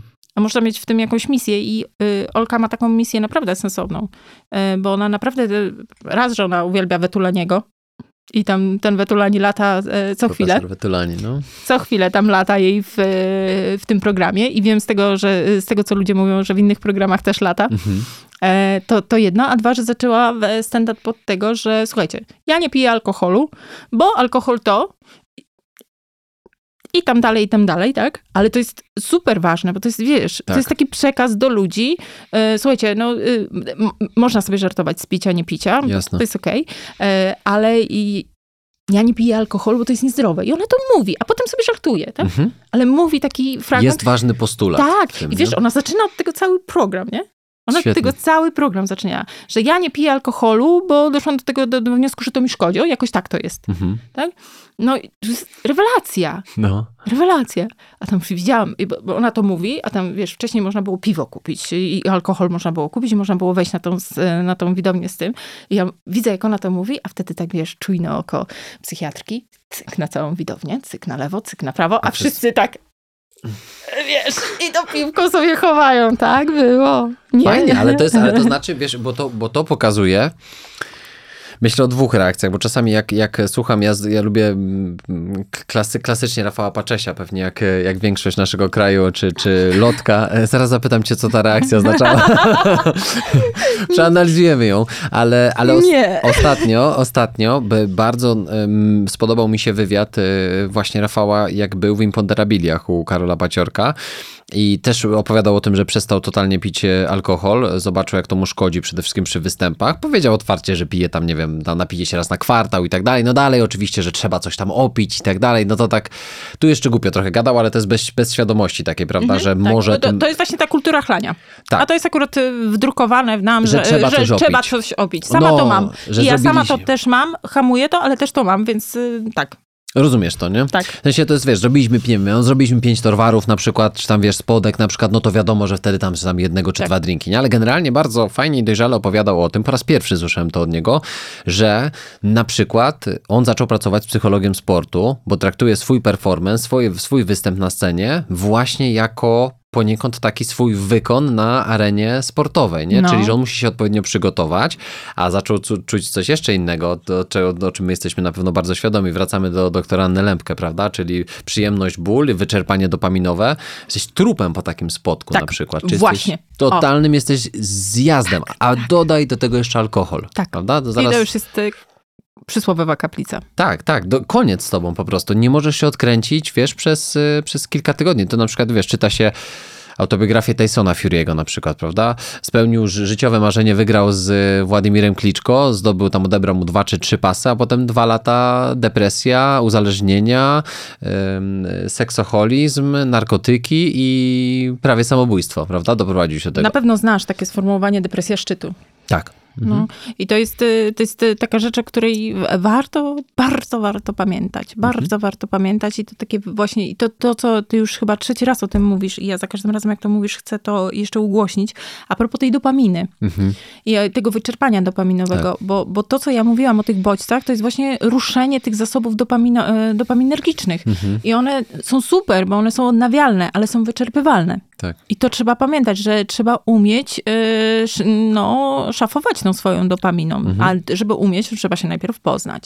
Tak. I trzeba rozumieć, gdzie mam dość, żeby nie doprowadzać do sytuacji właśnie mm, zera, tylko jakoś próbować tą dystrybucją jakoś zarządzić. Oczywiście tak. w, w pewnych obszarach to się tylko udaje, bo nie całkowicie, ale to jest, to jest właśnie ten problem tych, tego, tych hajów dopaminowych, mm-hmm. tego natychmiastowej przyjemności, którą my mamy w życiu w tej chwili, podawaną dzięki mediom społecznościowym, Netflixom i różnym innym y, sytuacjom y, bodźcotwórczym. Łatwo dostępnym. Tak. Mm-hmm. Y, I to jest y, taka rzecz, i, i coraz więcej wiem, że się pojawia w przestrzeni. Y, uważam, że za mało. Tak. I uważam, że za mało się mówi właśnie o tym, ca- o całej, o tym całym haju dopaminowym. Mhm. Ja zawsze to mam na koncertach, jak patrzę na tych artystów, którzy śpiewają, występują i sobie, wiesz co sobie myślę zawsze? Ja sobie zawsze myślę, Boże, jak ona zaśnie. Tak, tak, tak, tak. Jak ona zaśnie? A ona kończy dwudziesta czwarta, mhm. ona musi pojechać, ona musi zasnąć. I ja nie wierzę w to. Może to za mocne słowo, albo niech zostanie. Mam wątpliwość dużą, mam wątpliwość dużą, że oni zasypiają samodzielnie. W sensie takim, że nie, nie biorą jakichś leków nasennych, mhm. albo jakichś leków, które usypiają, e, czyli nasennych. Mhm. Można to tak skrócić, tak? No nie wierzę w to, wiesz? Chociaż no, pewnie no, są niektóre jednostki, no, to, to, to też jest prawda, że są niektórzy ludzie, którzy tacy wyczerpani z, z, zasypiają. Z tego wyczerpania. Z wyczerpania, mhm. ale większość ludzi właśnie ma w tym, po tym dopaminowym takim właśnie haju, ta dopamina jeszcze hula. Tam jeszcze jest taki moment, że ona jeszcze hula, hula. To, to, to że się tam zasłonki mhm. widowni zasłoniły, no to się zasłoniły, ale to w tobie jeszcze jest. Oczywiście, że tak. Buzuje, buzuje, buzuje. Jak oni zasypiają? No, no oni często nie zasypiają do drugiej, trzeciej nad ranem. Tak. To jest jakby, to wiesz, to jest na przykład u mnie, wiesz, sportowiec takich, te, takich najwyższych lotów, gdzie bardzo często pracując nad rutyną przed i po y, zawodami, my zawsze bierzemy to pod uwagę, że moment szczytu, potem będzie właśnie ten moment takiego roztrzęsienia, a potem przez tydzień będziesz czuła się albo będziesz się czuł jakbyś miał depresję, dosłownie. Tak. To, będą, to będzie taki tak. stan, bo będziesz oddawał wszystko, co zaciągnąłeś jako dług. Na tak. przykład, jeżeli walczyłeś przed, przed, przed chwilą w Mistrzostwach Świata, które dawały ci kwalifikację olimpijską. Realny przypadek, nie? I teraz zrobiłeś to, akurat zrobiłaś to, w tym wypadku było, i my się od razu przygotowywaliśmy na to, że będzie dwa tygodnie zjazdu, zjazdu. ale to takiego, że głowa po prostu o podłogę. Było cholernie trudno, ale była duża akceptacja, bo była wiedza, bo była no świadomość. Właśnie. Nie? No właśnie. Ale to tak wiesz, no nawet Łukasz Piszczek, to z kolei właśnie klient mojego super, superwizora, o którym rozmawialiśmy, gdzie był piłkarz reprezentacji Polski, Borussii Dortmund i tak dalej, on zawsze mówił, że po meczach do drugiej, trzeciej nad ranem to nie potrafił zasnąć. Po prostu nie, nie dawał rady naturalnie, mm. prawda? Jakby zasnąć sam, sam z siebie. Nawet same praktyki pomeczowe, prawda? Czy właśnie jakaś taka dekompresja, zarówno fizyczna, regeneracja, czy jakaś tam zimna woda, wizualizacja, medytacja taka kończąca, dopinająca ten proces, to dalej tylko do jakiegoś stopnia może ci to tętno spoczynkowe, prawda? Czytaj, to jest tam związane właśnie wszystko z tymi funkcjami układu nagrody. Tak. No nie jesteś w stanie tego zatrzymać. No. Naturalnie ta huśtawka musi się po prostu przechylić. Najgorsze, co możesz zrobić, to jeszcze bardziej ją Roz, rozhulać w, w nieodpowiednią stronę. I tutaj wchodzą właśnie substancje psychoaktywne, te, alkohol. które są szkodzące, takie jak alkohol na przykład, i ona daje ci taką mm, teoretyczną ulgę, a tak naprawdę ona powoduje, że zaciągasz jeszcze bardziej ten dług. A potem spadek jest jeszcze bardziej jeszcze bolesny. Jeszcze bardziej bolesny, mhm. tak jest. No ja wiadomo, tak... lepiej spaść z pierwszego piętra niż z dziesiątego, jednak ludzie to wiedzą, tak. ale mimo wszystko Mhm. ryzykują, że jednak z dziesiątego będą spadać. No, ja się Dla zawsze... tej chwilowej ulgi. Nie? Tak, tak, bo jest, bo jest fajnie, prawda? Bo, hmm. bo można kliknąć znowu następny odcinek w momencie, kiedy, kiedy tak czujesz jest. się jeszcze fajnie. Jesteś, tak jesteś jest. w powietrzu. Ja się zawsze zastanawiałem, co mógł czuć, to serio sobie kilka razy takie pytania zadawałem, oglądając Boh- Bohemian Rhapsody. Co mógł czuć Freddie Mercury schodząc ze sceny Live Aid? Też sobie zawsze to wyobrażam. Yes. Też zawsze, zawsze się zastanawiam. Wiesz, też ten moment, i jeszcze ten, ten moment, jak on tam staje i zaczyna śpiewać. Ten mo- w ogóle mnie, wiesz, i, i, znaczy jakoś tak jestem em- empatyzująca. I, no właśnie, mnie też, no. I tak sobie myślę, kurde, chyba wiem, co bym czuła. Chyba wiem, co on też czuje. Chyba, mm. oczywiście tak. tylko to chyba jest. A potem sobie myślę, Jezu, a jak to, jak to jest w ogóle słuchać, taki skan- słuchać takiego skandującego tłumu um, i, i takiego wielbiącego twoją twórczość. I to, co Który no, masz w garści. No. Bo to tak też wyglądało. I on na mówi, ejo, a wszyscy za nim. O Jezu, to jest w ogóle... Pewnie milion osób przed telewizorami, prawda? No. Do tego jeszcze. No. Na samym, wiesz. No to też właśnie to o tym myślałem.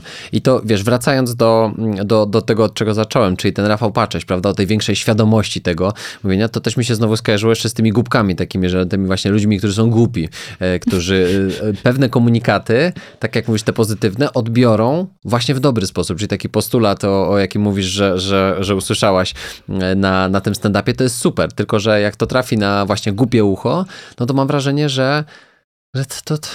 to i tak nic nie da. To tak, bo chciałem jeszcze, jeszcze umocnić to, o czym ty powiedziałeś, że naprawdę są po prostu głupi ludzie, nie? No, I myślą, prostu. że kreacja człowieka na przykład na scenie to jest on. To jest no? on, no. Tak. No, no. Że wiesz, że stoi, siedzi na przykład, opowiadał o tym, że siedział sobie w hotelu, jadł śniadanie, prawda, przed tam tego samego dnia w Torwarze, siedział sam przy, przy stole i dosiada się do niego jakiś facet, tak jak ja teraz mi się dosiadł do, do siebie i siema Rafał, to tam. No bo wiesz, bo on no tworzy tak. taką osobowość takiego tak, ziomeczka, nie? Tak. No, no, bo ja tutaj lecę, tu ten, tamten, ja zrobimy sobie zdjęcie, ja mówi, jem siadanie, no ale mam pociąg. No. No ze mną sobie nie zrobisz, wiesz, jakby tworzysz taką kreację, tak. ale jak masz człowieka, A potem jest, wiesz, a potem jeszcze od razu go na pewno smaruje. Patrzeć nie? Patrzeć to jest but po prostu. No, nie? nie chciał sobie ze mną zdjęcia zrobić. A może ty jesteś głupi. No. Dobra, to teraz powiedz, co, co się wydarzyło? Ta, a propos tego, jestem ciekawy. E, e, wiesz co, on ma taki poziom żartu i taki... E, typ żartu, którego ja nie umiem docenić. Mhm. Jest, ja, ja lubię historię. A ja mam, przynajmniej wiesz, ja też nie widziałam całego jego programu, tylko widziałam to, co jest w internecie. Mhm. Ale mam takie... Ja, ja lubię właśnie w tych dziewczynach stand-upowych, że one tworzą całą, całą historię. Jasne. Ja wiem, że generalnie też taka jest zasada, nie? Żeby to jakoś się tam dopinało i tak dalej. I moim zdaniem on ma... taki strumień świadomości, poszarpany strumień świadomości. Aha. I to jest y, to coś, co... No, kurde, nie przetrwałam go, no. No nie przetrwałam. Okay. Ale nie należy do jakichś wrażliwych osób. Takie, y, I to nie jest kwestia, że y, urażają mnie mhm. jego żarty, albo uważam, że... Bo on ma ostre żarty. Tak, tak. Y, one mnie nie urażają, ale one mnie też nie śmieszą. Ja lubię taki... Taki wiesz, mhm. no, tam trochę jest tego y, dopieprzania, ale też trzeba sobie samemu dopieprzanie dom, domówić. Ja lubię dom, nie, takie niedomówienia czasami. Mm-hmm. Te, te, te jakieś takie... Zostawiasz pole do interpretacji tak, w jakiś, w jakiś sposób. Lubię, zresztą bardzo często się tym posługuję, przestrzenią projekcyjną i lubię przestrzenie projekcyjne i lubię, jak one się uruchamiają w ludziach, bo to też wtedy... Y, ja też często na swoich mediach społecznościowych y, robię takie posty, żeby właśnie im się te przestrzenie projekcyjne uruchamiały mhm. ludziom. Y, robię to dlatego, że... Y, Jestem ciekawa ich opinii, ale też mnie to bardzo ubogaca jako mhm. specjalistkę zawsze, bo to wow, wtedy wiesz, widzę takie rzeczy, jak oni widzą na przykład i, i co oni interpretują. Fajne to jest. I ja to lubię. To jest fajna część mediów społecznościowych. Mediów społecznościowych no. Ta jasna strona. Jasna strona, tak. No bo jest dużo jasnych stron jednak w mediach społecznościowych. No. Wiesz co, to, to jeszcze do, właśnie do tego, do tego, do tej kultury chlania, bo to taki ważny temat w ogóle, pewnie moglibyśmy na niego, jego dzisiaj nie poruszać i wiesz, i ta rozmowa dalej by się toczyła fantastycznie, ale chociaż chcę go dotknąć, Dobrze. Bo czuję, że wiesz, że, że nie, nie omówimy go w całości, ale było kilka pytań z tym związanych i tak od tego pytania, tej samej Kamili, która na początku takich Pamiętam. Kilka bardzo fajnych słów napisała. Ona zapytała konkretnie i to może nam rozpocząć w ogóle ten wątek, bo uważam, mm-hmm. że też to pytanie jest częstym. Jak mam powiedzieć moim znajomym, że nie chcę pić alkoholu, jeśli oni nie widzą nic złego w tym, żeby ten alkohol pić? To pytanie jest oczywiście skonstruowane tak bardzo subiektywnie, prawda? Bo Ale może... wiesz co, to jest bardzo sensowne pytanie. Jest. Ja ci powiem, bo to jest problem, mam wrażenie, z dzisiejszych czasów, tak, nie? Tak, bo jest jeszcze coś takiego, wiesz, ja nie należę do osób nieasertywnych. Raczej tam mi na głowę nie wejdziesz, jak ja czegoś nie chcę, to, to nie przeforsujesz u mnie. Mhm. Tego. Raczej jestem betonem pod tym względem. Nie Ale... wyglądasz na osobę nieasertywną. Ale yy, abyś się dziwił, jak wiele osób myśli, że jednak można sobie tam pogrywać, szczególnie to w szpitalu, było widać, jak byłam na funkcji ordynatorskiej, to tak wiesz, mm, obczajali, da radę, nie? A potem taki mur, mur, mur, a potem tyna, oczywiście wiadomo jaka, tak. to, to słowo, które zawsze pada, żeby mnie obrazić. Ale wracając do tego, co zapytałeś, co zapytała Kamila. Mhm. Y- ja zauważyłam taką sytuację i to właśnie wczoraj z przyjaciółką o tym w ogóle rozmawiałam. Mhm.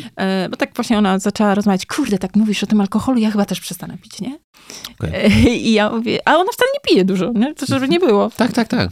I, I mówię, ja chyba też. I zaczynam dużo słuchać, dużo oglądać, dużo podcastów i tak dalej, i tak dalej. I ona mówi, no ale wiesz, no czasami tak nie napić się i tak dalej. Ja mówię, słuchaj, ja ci powiem więcej. Ja mam czasem tak, że jestem w jakimś środowisku i ludzi bardzo mi bliskich. Ja mówię, nie, nie chcę pić. A ktoś, no co ty, napij się. No dobra, no to ja mówię dalej. No nie, nie, dziękuję. Mhm. No ale co ty, napij się, no może zmienisz zdanie? A może jednak zmienisz zdanie? I wiesz, co ja robię czasami? I to się zdarza. Faktycznie to robię. Mówię, no dobra, to nalej, nie? No, ktoś mi leje ten kieliszek wina i ja właśnie tak cały wieczór nawet nie dotykam tego kieliszka. On sobie tak stoi. I tak na samą... Ja wtedy mam święty spokój. Powiem ci, że to jest taki, no. taka metoda, którą sobie, co, na co niektórych, którzy mnie tak dręczą tym pytaniem, bo jak po raz drugi, po raz trzeci to samo pytanie, a może jednak się zmi- rozmyśliłaś? To już sobie mówię, dobra, nalej. I potem jest, ale przecież piłaś. Ja mówię, nie, nie, nie. Miałam w kieliszku, ale nie piłam. No i to jest taka, taka, taka metoda, jak powiedzieć ludziom, na przykład jak nie słyszą po pierwszym razie, mhm. to prawdopodobieństwo, że po drugim razie nie usłyszą, jest bardzo duże. I ja mhm. wtedy dlatego mówię, dla świętego spokoju robię taki wymyk na, na ten moment jeszcze, bo widzę, że ludzie nie są przygotowani. A tak normalnie, no to trzeba po prostu powiedzieć, nie piję. I to jest oczywiście trudne, bo się zaczyna. W ciąży jesteś, chora jesteś. Tak. Wiadomo, że Albo to jest... jest... Masz problem z alkoholem. Jesteś, oczywiście. Mhm. Masz problem z alkoholem? Tak, właśnie, mam problem z alkoholem, dlatego nie piję. Zresztą na Twitterze to jest bardzo często, jak ja zaczynam pisać o tym alkoholu, to od razu, no tak, widać od razu alkoholiczka, bo jakbyś nie była alkoholiczką, to byś tak nie mówiła, że nie pijesz. Nie chwaliłaby się. Niesamowite. A hmm. główka pracuje, nie? Mhm. Także yy, yy, po pierwsze, po pierwsze, yy, ta kultura chlania ma się świetnie i trzeba pić u nas w kraju. A pamiętasz jeszcze takie coś? Trzeba opijać wszystko. A pamiętasz takie coś, jak się mówiło? Yy, ten, kto nie pije, ten donosi? Tak, tak. No, no to wiadomo. I ten, kto nie pije, ma kij w tyłku, a yy, ten, co pije, to jest luzak. To no jest tak. Znowu kultura chlania. Kto z nami nie wypije, niech się pod stół skryje. No właśnie. Niech o, najlepiej nie, wy, nie wychodzi, o, prawda? O tak, no. o tak, o tak. Tego wykluczamy. No. Czyli nie pijesz, to cię wykluczamy. Ja mam w maju wesele, swój ślub. Mojej narzeczonej też. Nasz wspólny. Cieszę się, że ją zauważasz w tym. Tak, tak, tak. Ona jest Myślę, że będzie z tego zadowolona. Tak, tak, tak. Ja ci powiem więcej. Bez niej mogłoby się to nie odbyć. Myślę, że tak, bo to byłoby takie pół na pół, prawda? Ja jestem gotowy, ale nie ma drugiej strony. Ale ja nie zamierzam pić właśnie. Nie, nie, nie będę pił na własnym weselu. No i, i słusznie. No. Też jakby to jest, to jest dla mnie takie normalne i wiesz, i jakby nie będę miał oczywiście problemu z tym, że będą śpiewali i tam niech się po prostu skryje, nie? Tak by nie ma problemu z tym, niech się tam śpiewają, prawda? Bo to goście, tak? Jakby w jakiś sposób nakręcają, ale no okej. Okay. A jeszcze zobaczysz, każdy będzie przychodził ze mną, cię nie... no to co ty, za twoje szczęście musimy wypić. No to pijcie. No to wypijcie. Ja moje, jestem moje... tak szczęśliwy, że po prostu wylewa się ze mnie. Z uszami mi się wyleje, nie? Tak jest. Ale tak, ale ja, ja podejrzewam, że będzie, nie? No. Takie wiesz. Nie, trzeba, będzie. trzeba, trzeba. Nie? Potem będzie. Odbiło mu już, sława mu uderzyła do głowy. Oje, man. Ja jest... tak. Ale, ale wprawdzie, wprawdzie. Wiadomo, psycholog, to wiadomo, że pieprznięty, oczywiście, to standard. Że, zresztą psychiatka wypiliśmy... też jest wiadomo. Poczekaj, bo pijemy czarną kawę, prawda? Tak. To, tak to było, czarną kawę piją psychopaci. Tak. Na zdrowie. O. Na zdrowie właśnie. Hmm? Ale tak... Y, y... Mi ktoś ostatnio napisał, że ja powinna mieć w opisie właśnie Maja Herman, psychopatka. I ja ten wniosek naprawdę y, rozważam. Mhm. Bo to jest ładne. To by było fajne. No. Tam tych takich, wiesz... Sobie? Maja Herman, psychopatka. Mhm. To jest dopiero... Literówka, no. I tam ja to tarzasz. widzę, ale ja to widzę. I to widzę, czuję to, czuję to. Ro, rośnie to w tobie. Ale, ale dobra, teraz tak, a propos tego pytania, prawda, to tego namawiania, nie? Czy jest jakby, uważasz, że to jest problem jakby tych osób, które chcą sobie coś tam takiego pokazać, nie wiem, coś, nie wiem, poczuć się lepiej przez to, że na przykład nie ma osoby, która odmawia, bo to w jakieś, nie wiem... Usprawiedliwienie, ich... nie? Też jeszcze. No właśnie, o, no. Czy, czy to już jest tak wryte w kulturę, że na przykład, wiesz, zaproponuję kawę, ktoś powie, nie, nie pijam kawy. I ktoś nie będzie cię męczył o to, jak ty możesz nie pijać kawy, przecież kawa jest taka dobra, bo ja piję.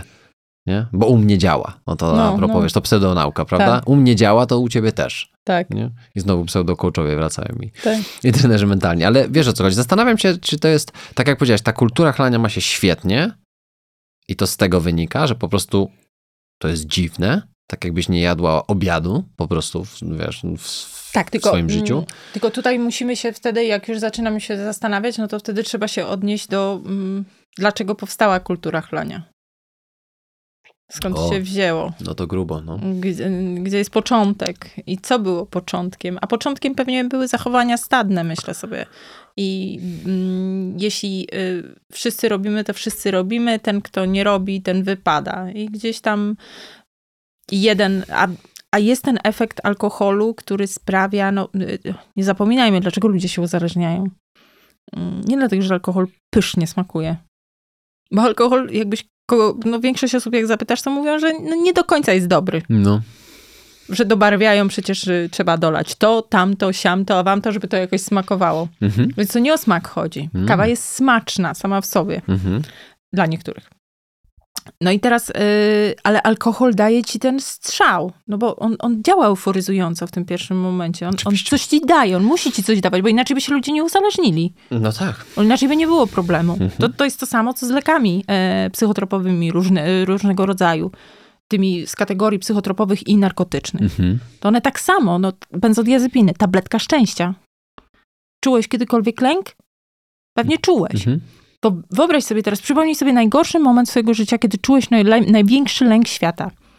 Czy nie oddałbyś wszystko za to, żeby on w sekundę, ci, w sekundę ci zniknął? Nie, że ty się tam musisz namęczyć, naoddychać, uruchomić, tak. Zen, mindfulness i wszystkie, wiesz, i wszystko sobie tamten, tylko masz dwie minuty i po sprawie. Oddałbym wszystko, no. Wszystko byś oddał, mhm. nie? I tak działają benzodiazepiny. Są tabletki szczęścia. Tylko z drugiej strony na niej jest napisane, jestem też złem. Mm. Bo za to chwilowe szczęście potem się płaci strasznie duży dług. I to samo jest z alkoholem. On daje chwilowe szczęście. Mhm. On cię rozluźnia. On sprawia, że jesteś odważniejszy, odważniejszy, lepszy. Oczywiście nie mówię o tych kolejnych fazach, kiedy już tam się złoisz i tak, tak. już zaczynasz tam najgorsza osobowość wychodzi z ciebie, jaka mhm. tylko może wyjść. Dużo szacunku jest wtedy do drugiego człowieka. Tak. Mniej więcej to już druga nad ranem. Dużo psychoterapii tam się odbywa wtedy. Bardzo dużo. Wtedy też musisz zadzwonić do wszystkich swoich eks koniecznie. Oczywiście. I do wszystkich ludzi, żeby im powiedzieć, jak bardzo ich kochasz. Bo to tak, jest ten moment, tak. w którym musisz to powiedzieć i, i te, wiesz, że te osoby na to czekają. Oczywiście. Tak. E, no więc właśnie, więc alkohol na samym początku daje ci dużo. Mhm. W sensie na pierwszy, drugi i szybko daje ten efekt, ten efekt taki euforyzujący, mm, pozorny, bo to są takie, bo to są oczywiście wszystko pozornie, tak? tak? tak. Y, ale y, można powiedzieć, że takie, jakbyśmy chcieli to sobie wyobrazić, na przykład tak, y, że mniej naukowo, a tak bardziej obrazowo, takie mikrospięcie powoduje w, mhm. w całym twoim o, okablowaniu mózgu. Tak. I wtedy ten mózg przestaje tak pracować. Na chwilę ma tą ulgę od tej pracy, od tego to, analizowania. To, o czym wcześniej powiedzieliśmy, tak. nie? Czyli te bodźce, to wszystko. To wszystko. No. I to nagle, wiesz, po, po tym spięciu następuje reset i taka chwila spokoju, nie? O Boże, i to jest to właśnie. I to mhm. jest, dlatego się ludzie uzależniają. Bo on coś daje. To nie można powiedzieć, że nie daje, tylko mhm. skutki tego dawania i efekty tego dawania są po prostu katastrofalne. Mhm. A to ostatnio też właśnie nagrywając odcinek trochę motywacji, trochę właśnie o tej dopaminie przez nas wspomnianej. Tam powiedziałem o takim krótkim, bardzo, bardzo prostym filmiku. Pewnie go gdzieś widziałaś. On, się, on jest zatytułowany Nuggets. Czy nam Nugget, Nuggets. To jest, o takim, to jest pokazane w taki bardzo animowany sposób, rysunkowy, jak się uzależnia człowiek. Tam jest taki kurczaczek, który sobie biegnie. A ty, że nie widziałam? Nie? No powiem nie. ci, że jest fenomenalny właśnie do pokazania. Podobno w szkołach go bardzo często pokazują, tego, tego nuggetsa. On sobie tak biegnie przez taką dróżkę, no i tam leży ten taki, wiesz, złoty nie sądzisz, gral. Że ta nazwa nuggets jest taka dość przewrotna jednak?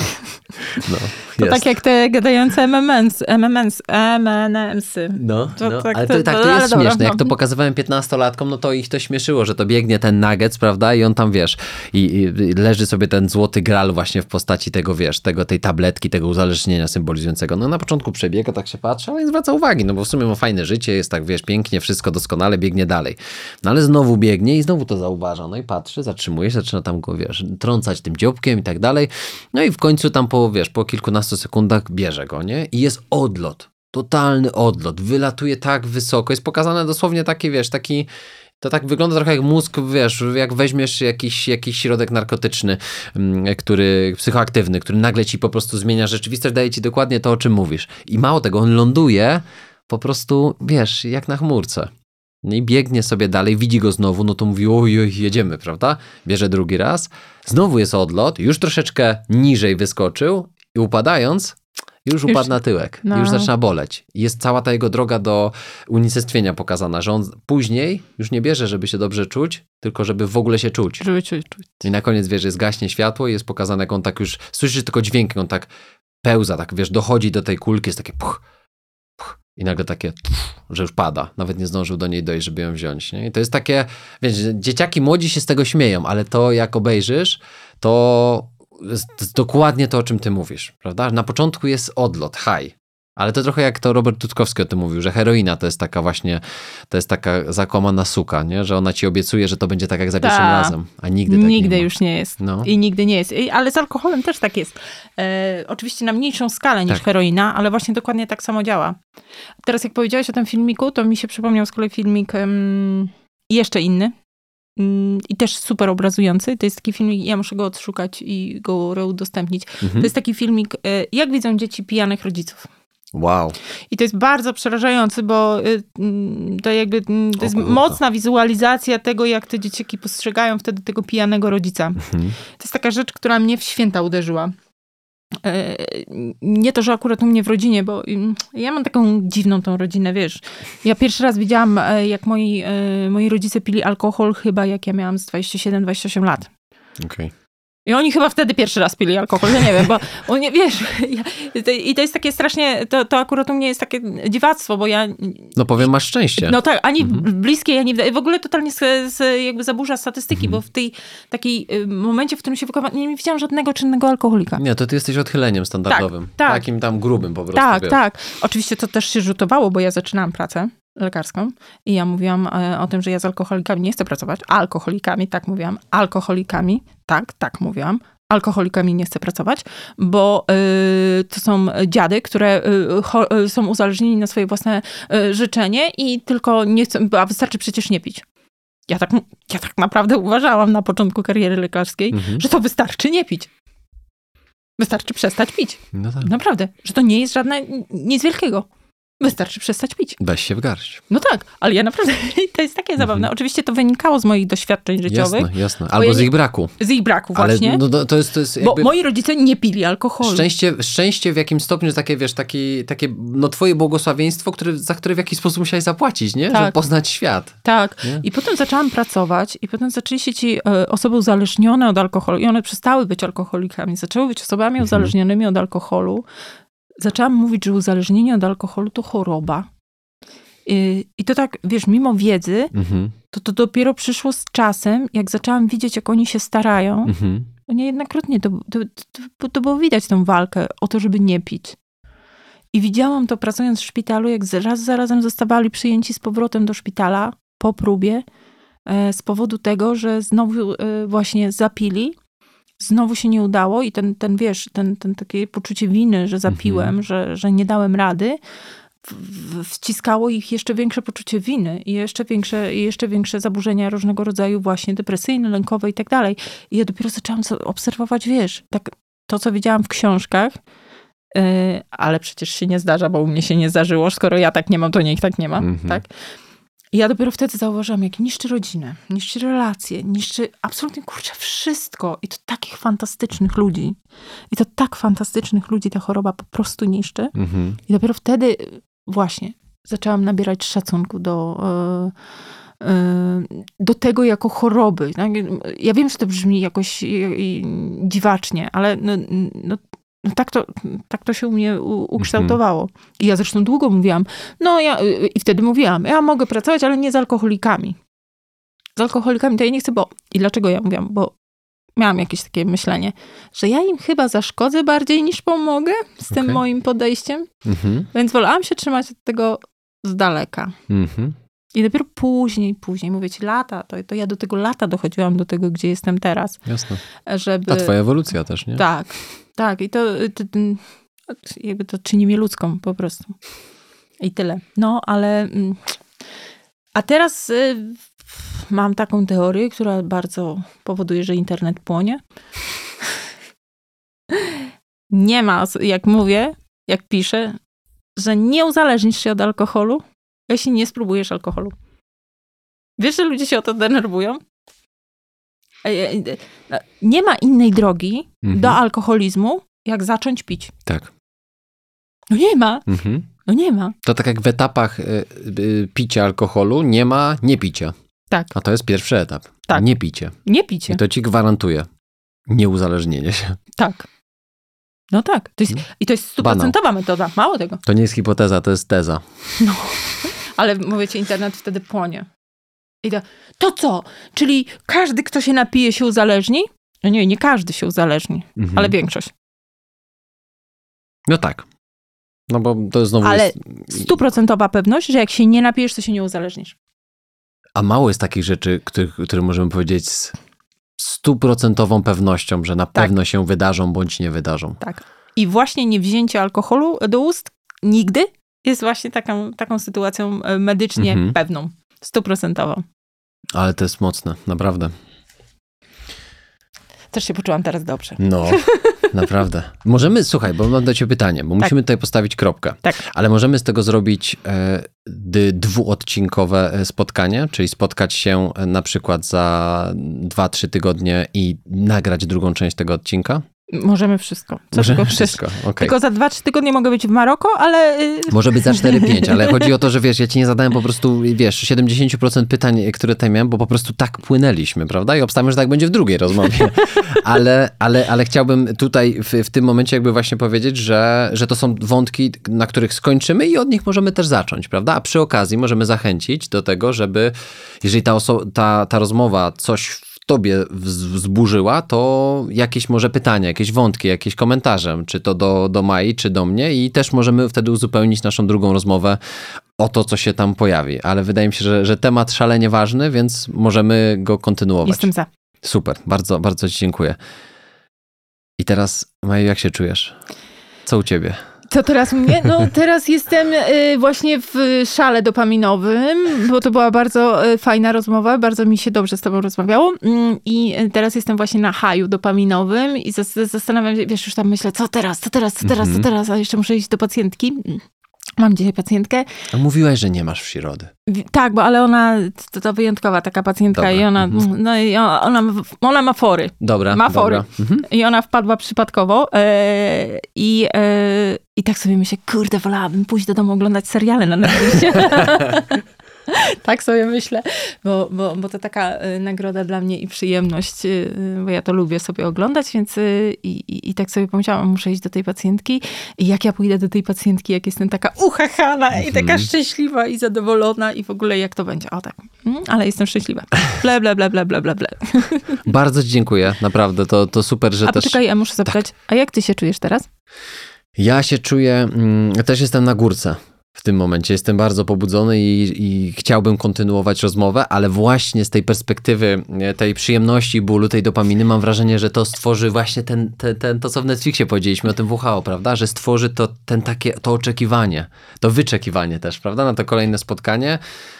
W, pewnie w innych nastrojach, w innych miejscach, może z jakimiś ciekawymi wnioskami po tej naszej rozmowie, ale się czuję świetnie. Także tak podejrzewałem, że taka będzie ta nasza rozmowa. No to dobrze. Choć nie oczekiwałem, prawda? Po prostu bez oczekiwań przyszedłem. Tak, i... ja też bez oczekiwań, ale też, też miałam podejrzenie, no ale oczywiście ja też tobie poplotkowałam swoją koleżanką z roku, więc jakby też miałam podejrzenie jak będzie. Która mnie zna? No. O. Dobra. A to były dobre plotkowanie. Dobra, okej. Okay. Ale to ciekawe. No widzisz. Nie a wiesz, z, z, na jakich studiach? Na, na psychotraumatologii? No. A, to dobra. Oczywiście. Wszystko wiemy. Pozdrawiamy cię, Matylda. Tak jest. Segritta zawsze górą. Tak. Kochamy cię. Tak jest. Więc tutaj stawiamy kropkę. Jeszcze raz ci bardzo dziękuję. I kropka taką, taką kropką, bo wchodzimy po prostu w nowy rozdział za, za kilka tygodni, do, do którego się już tutaj poza anteną mówimy. Także bardzo ci dziękuję jeszcze raz za tą ja dziękuję. Szalenie interesującą rozmowę. Dziękuję bardzo. Gościem była psychiatrka Maja Herman. Pa, pa.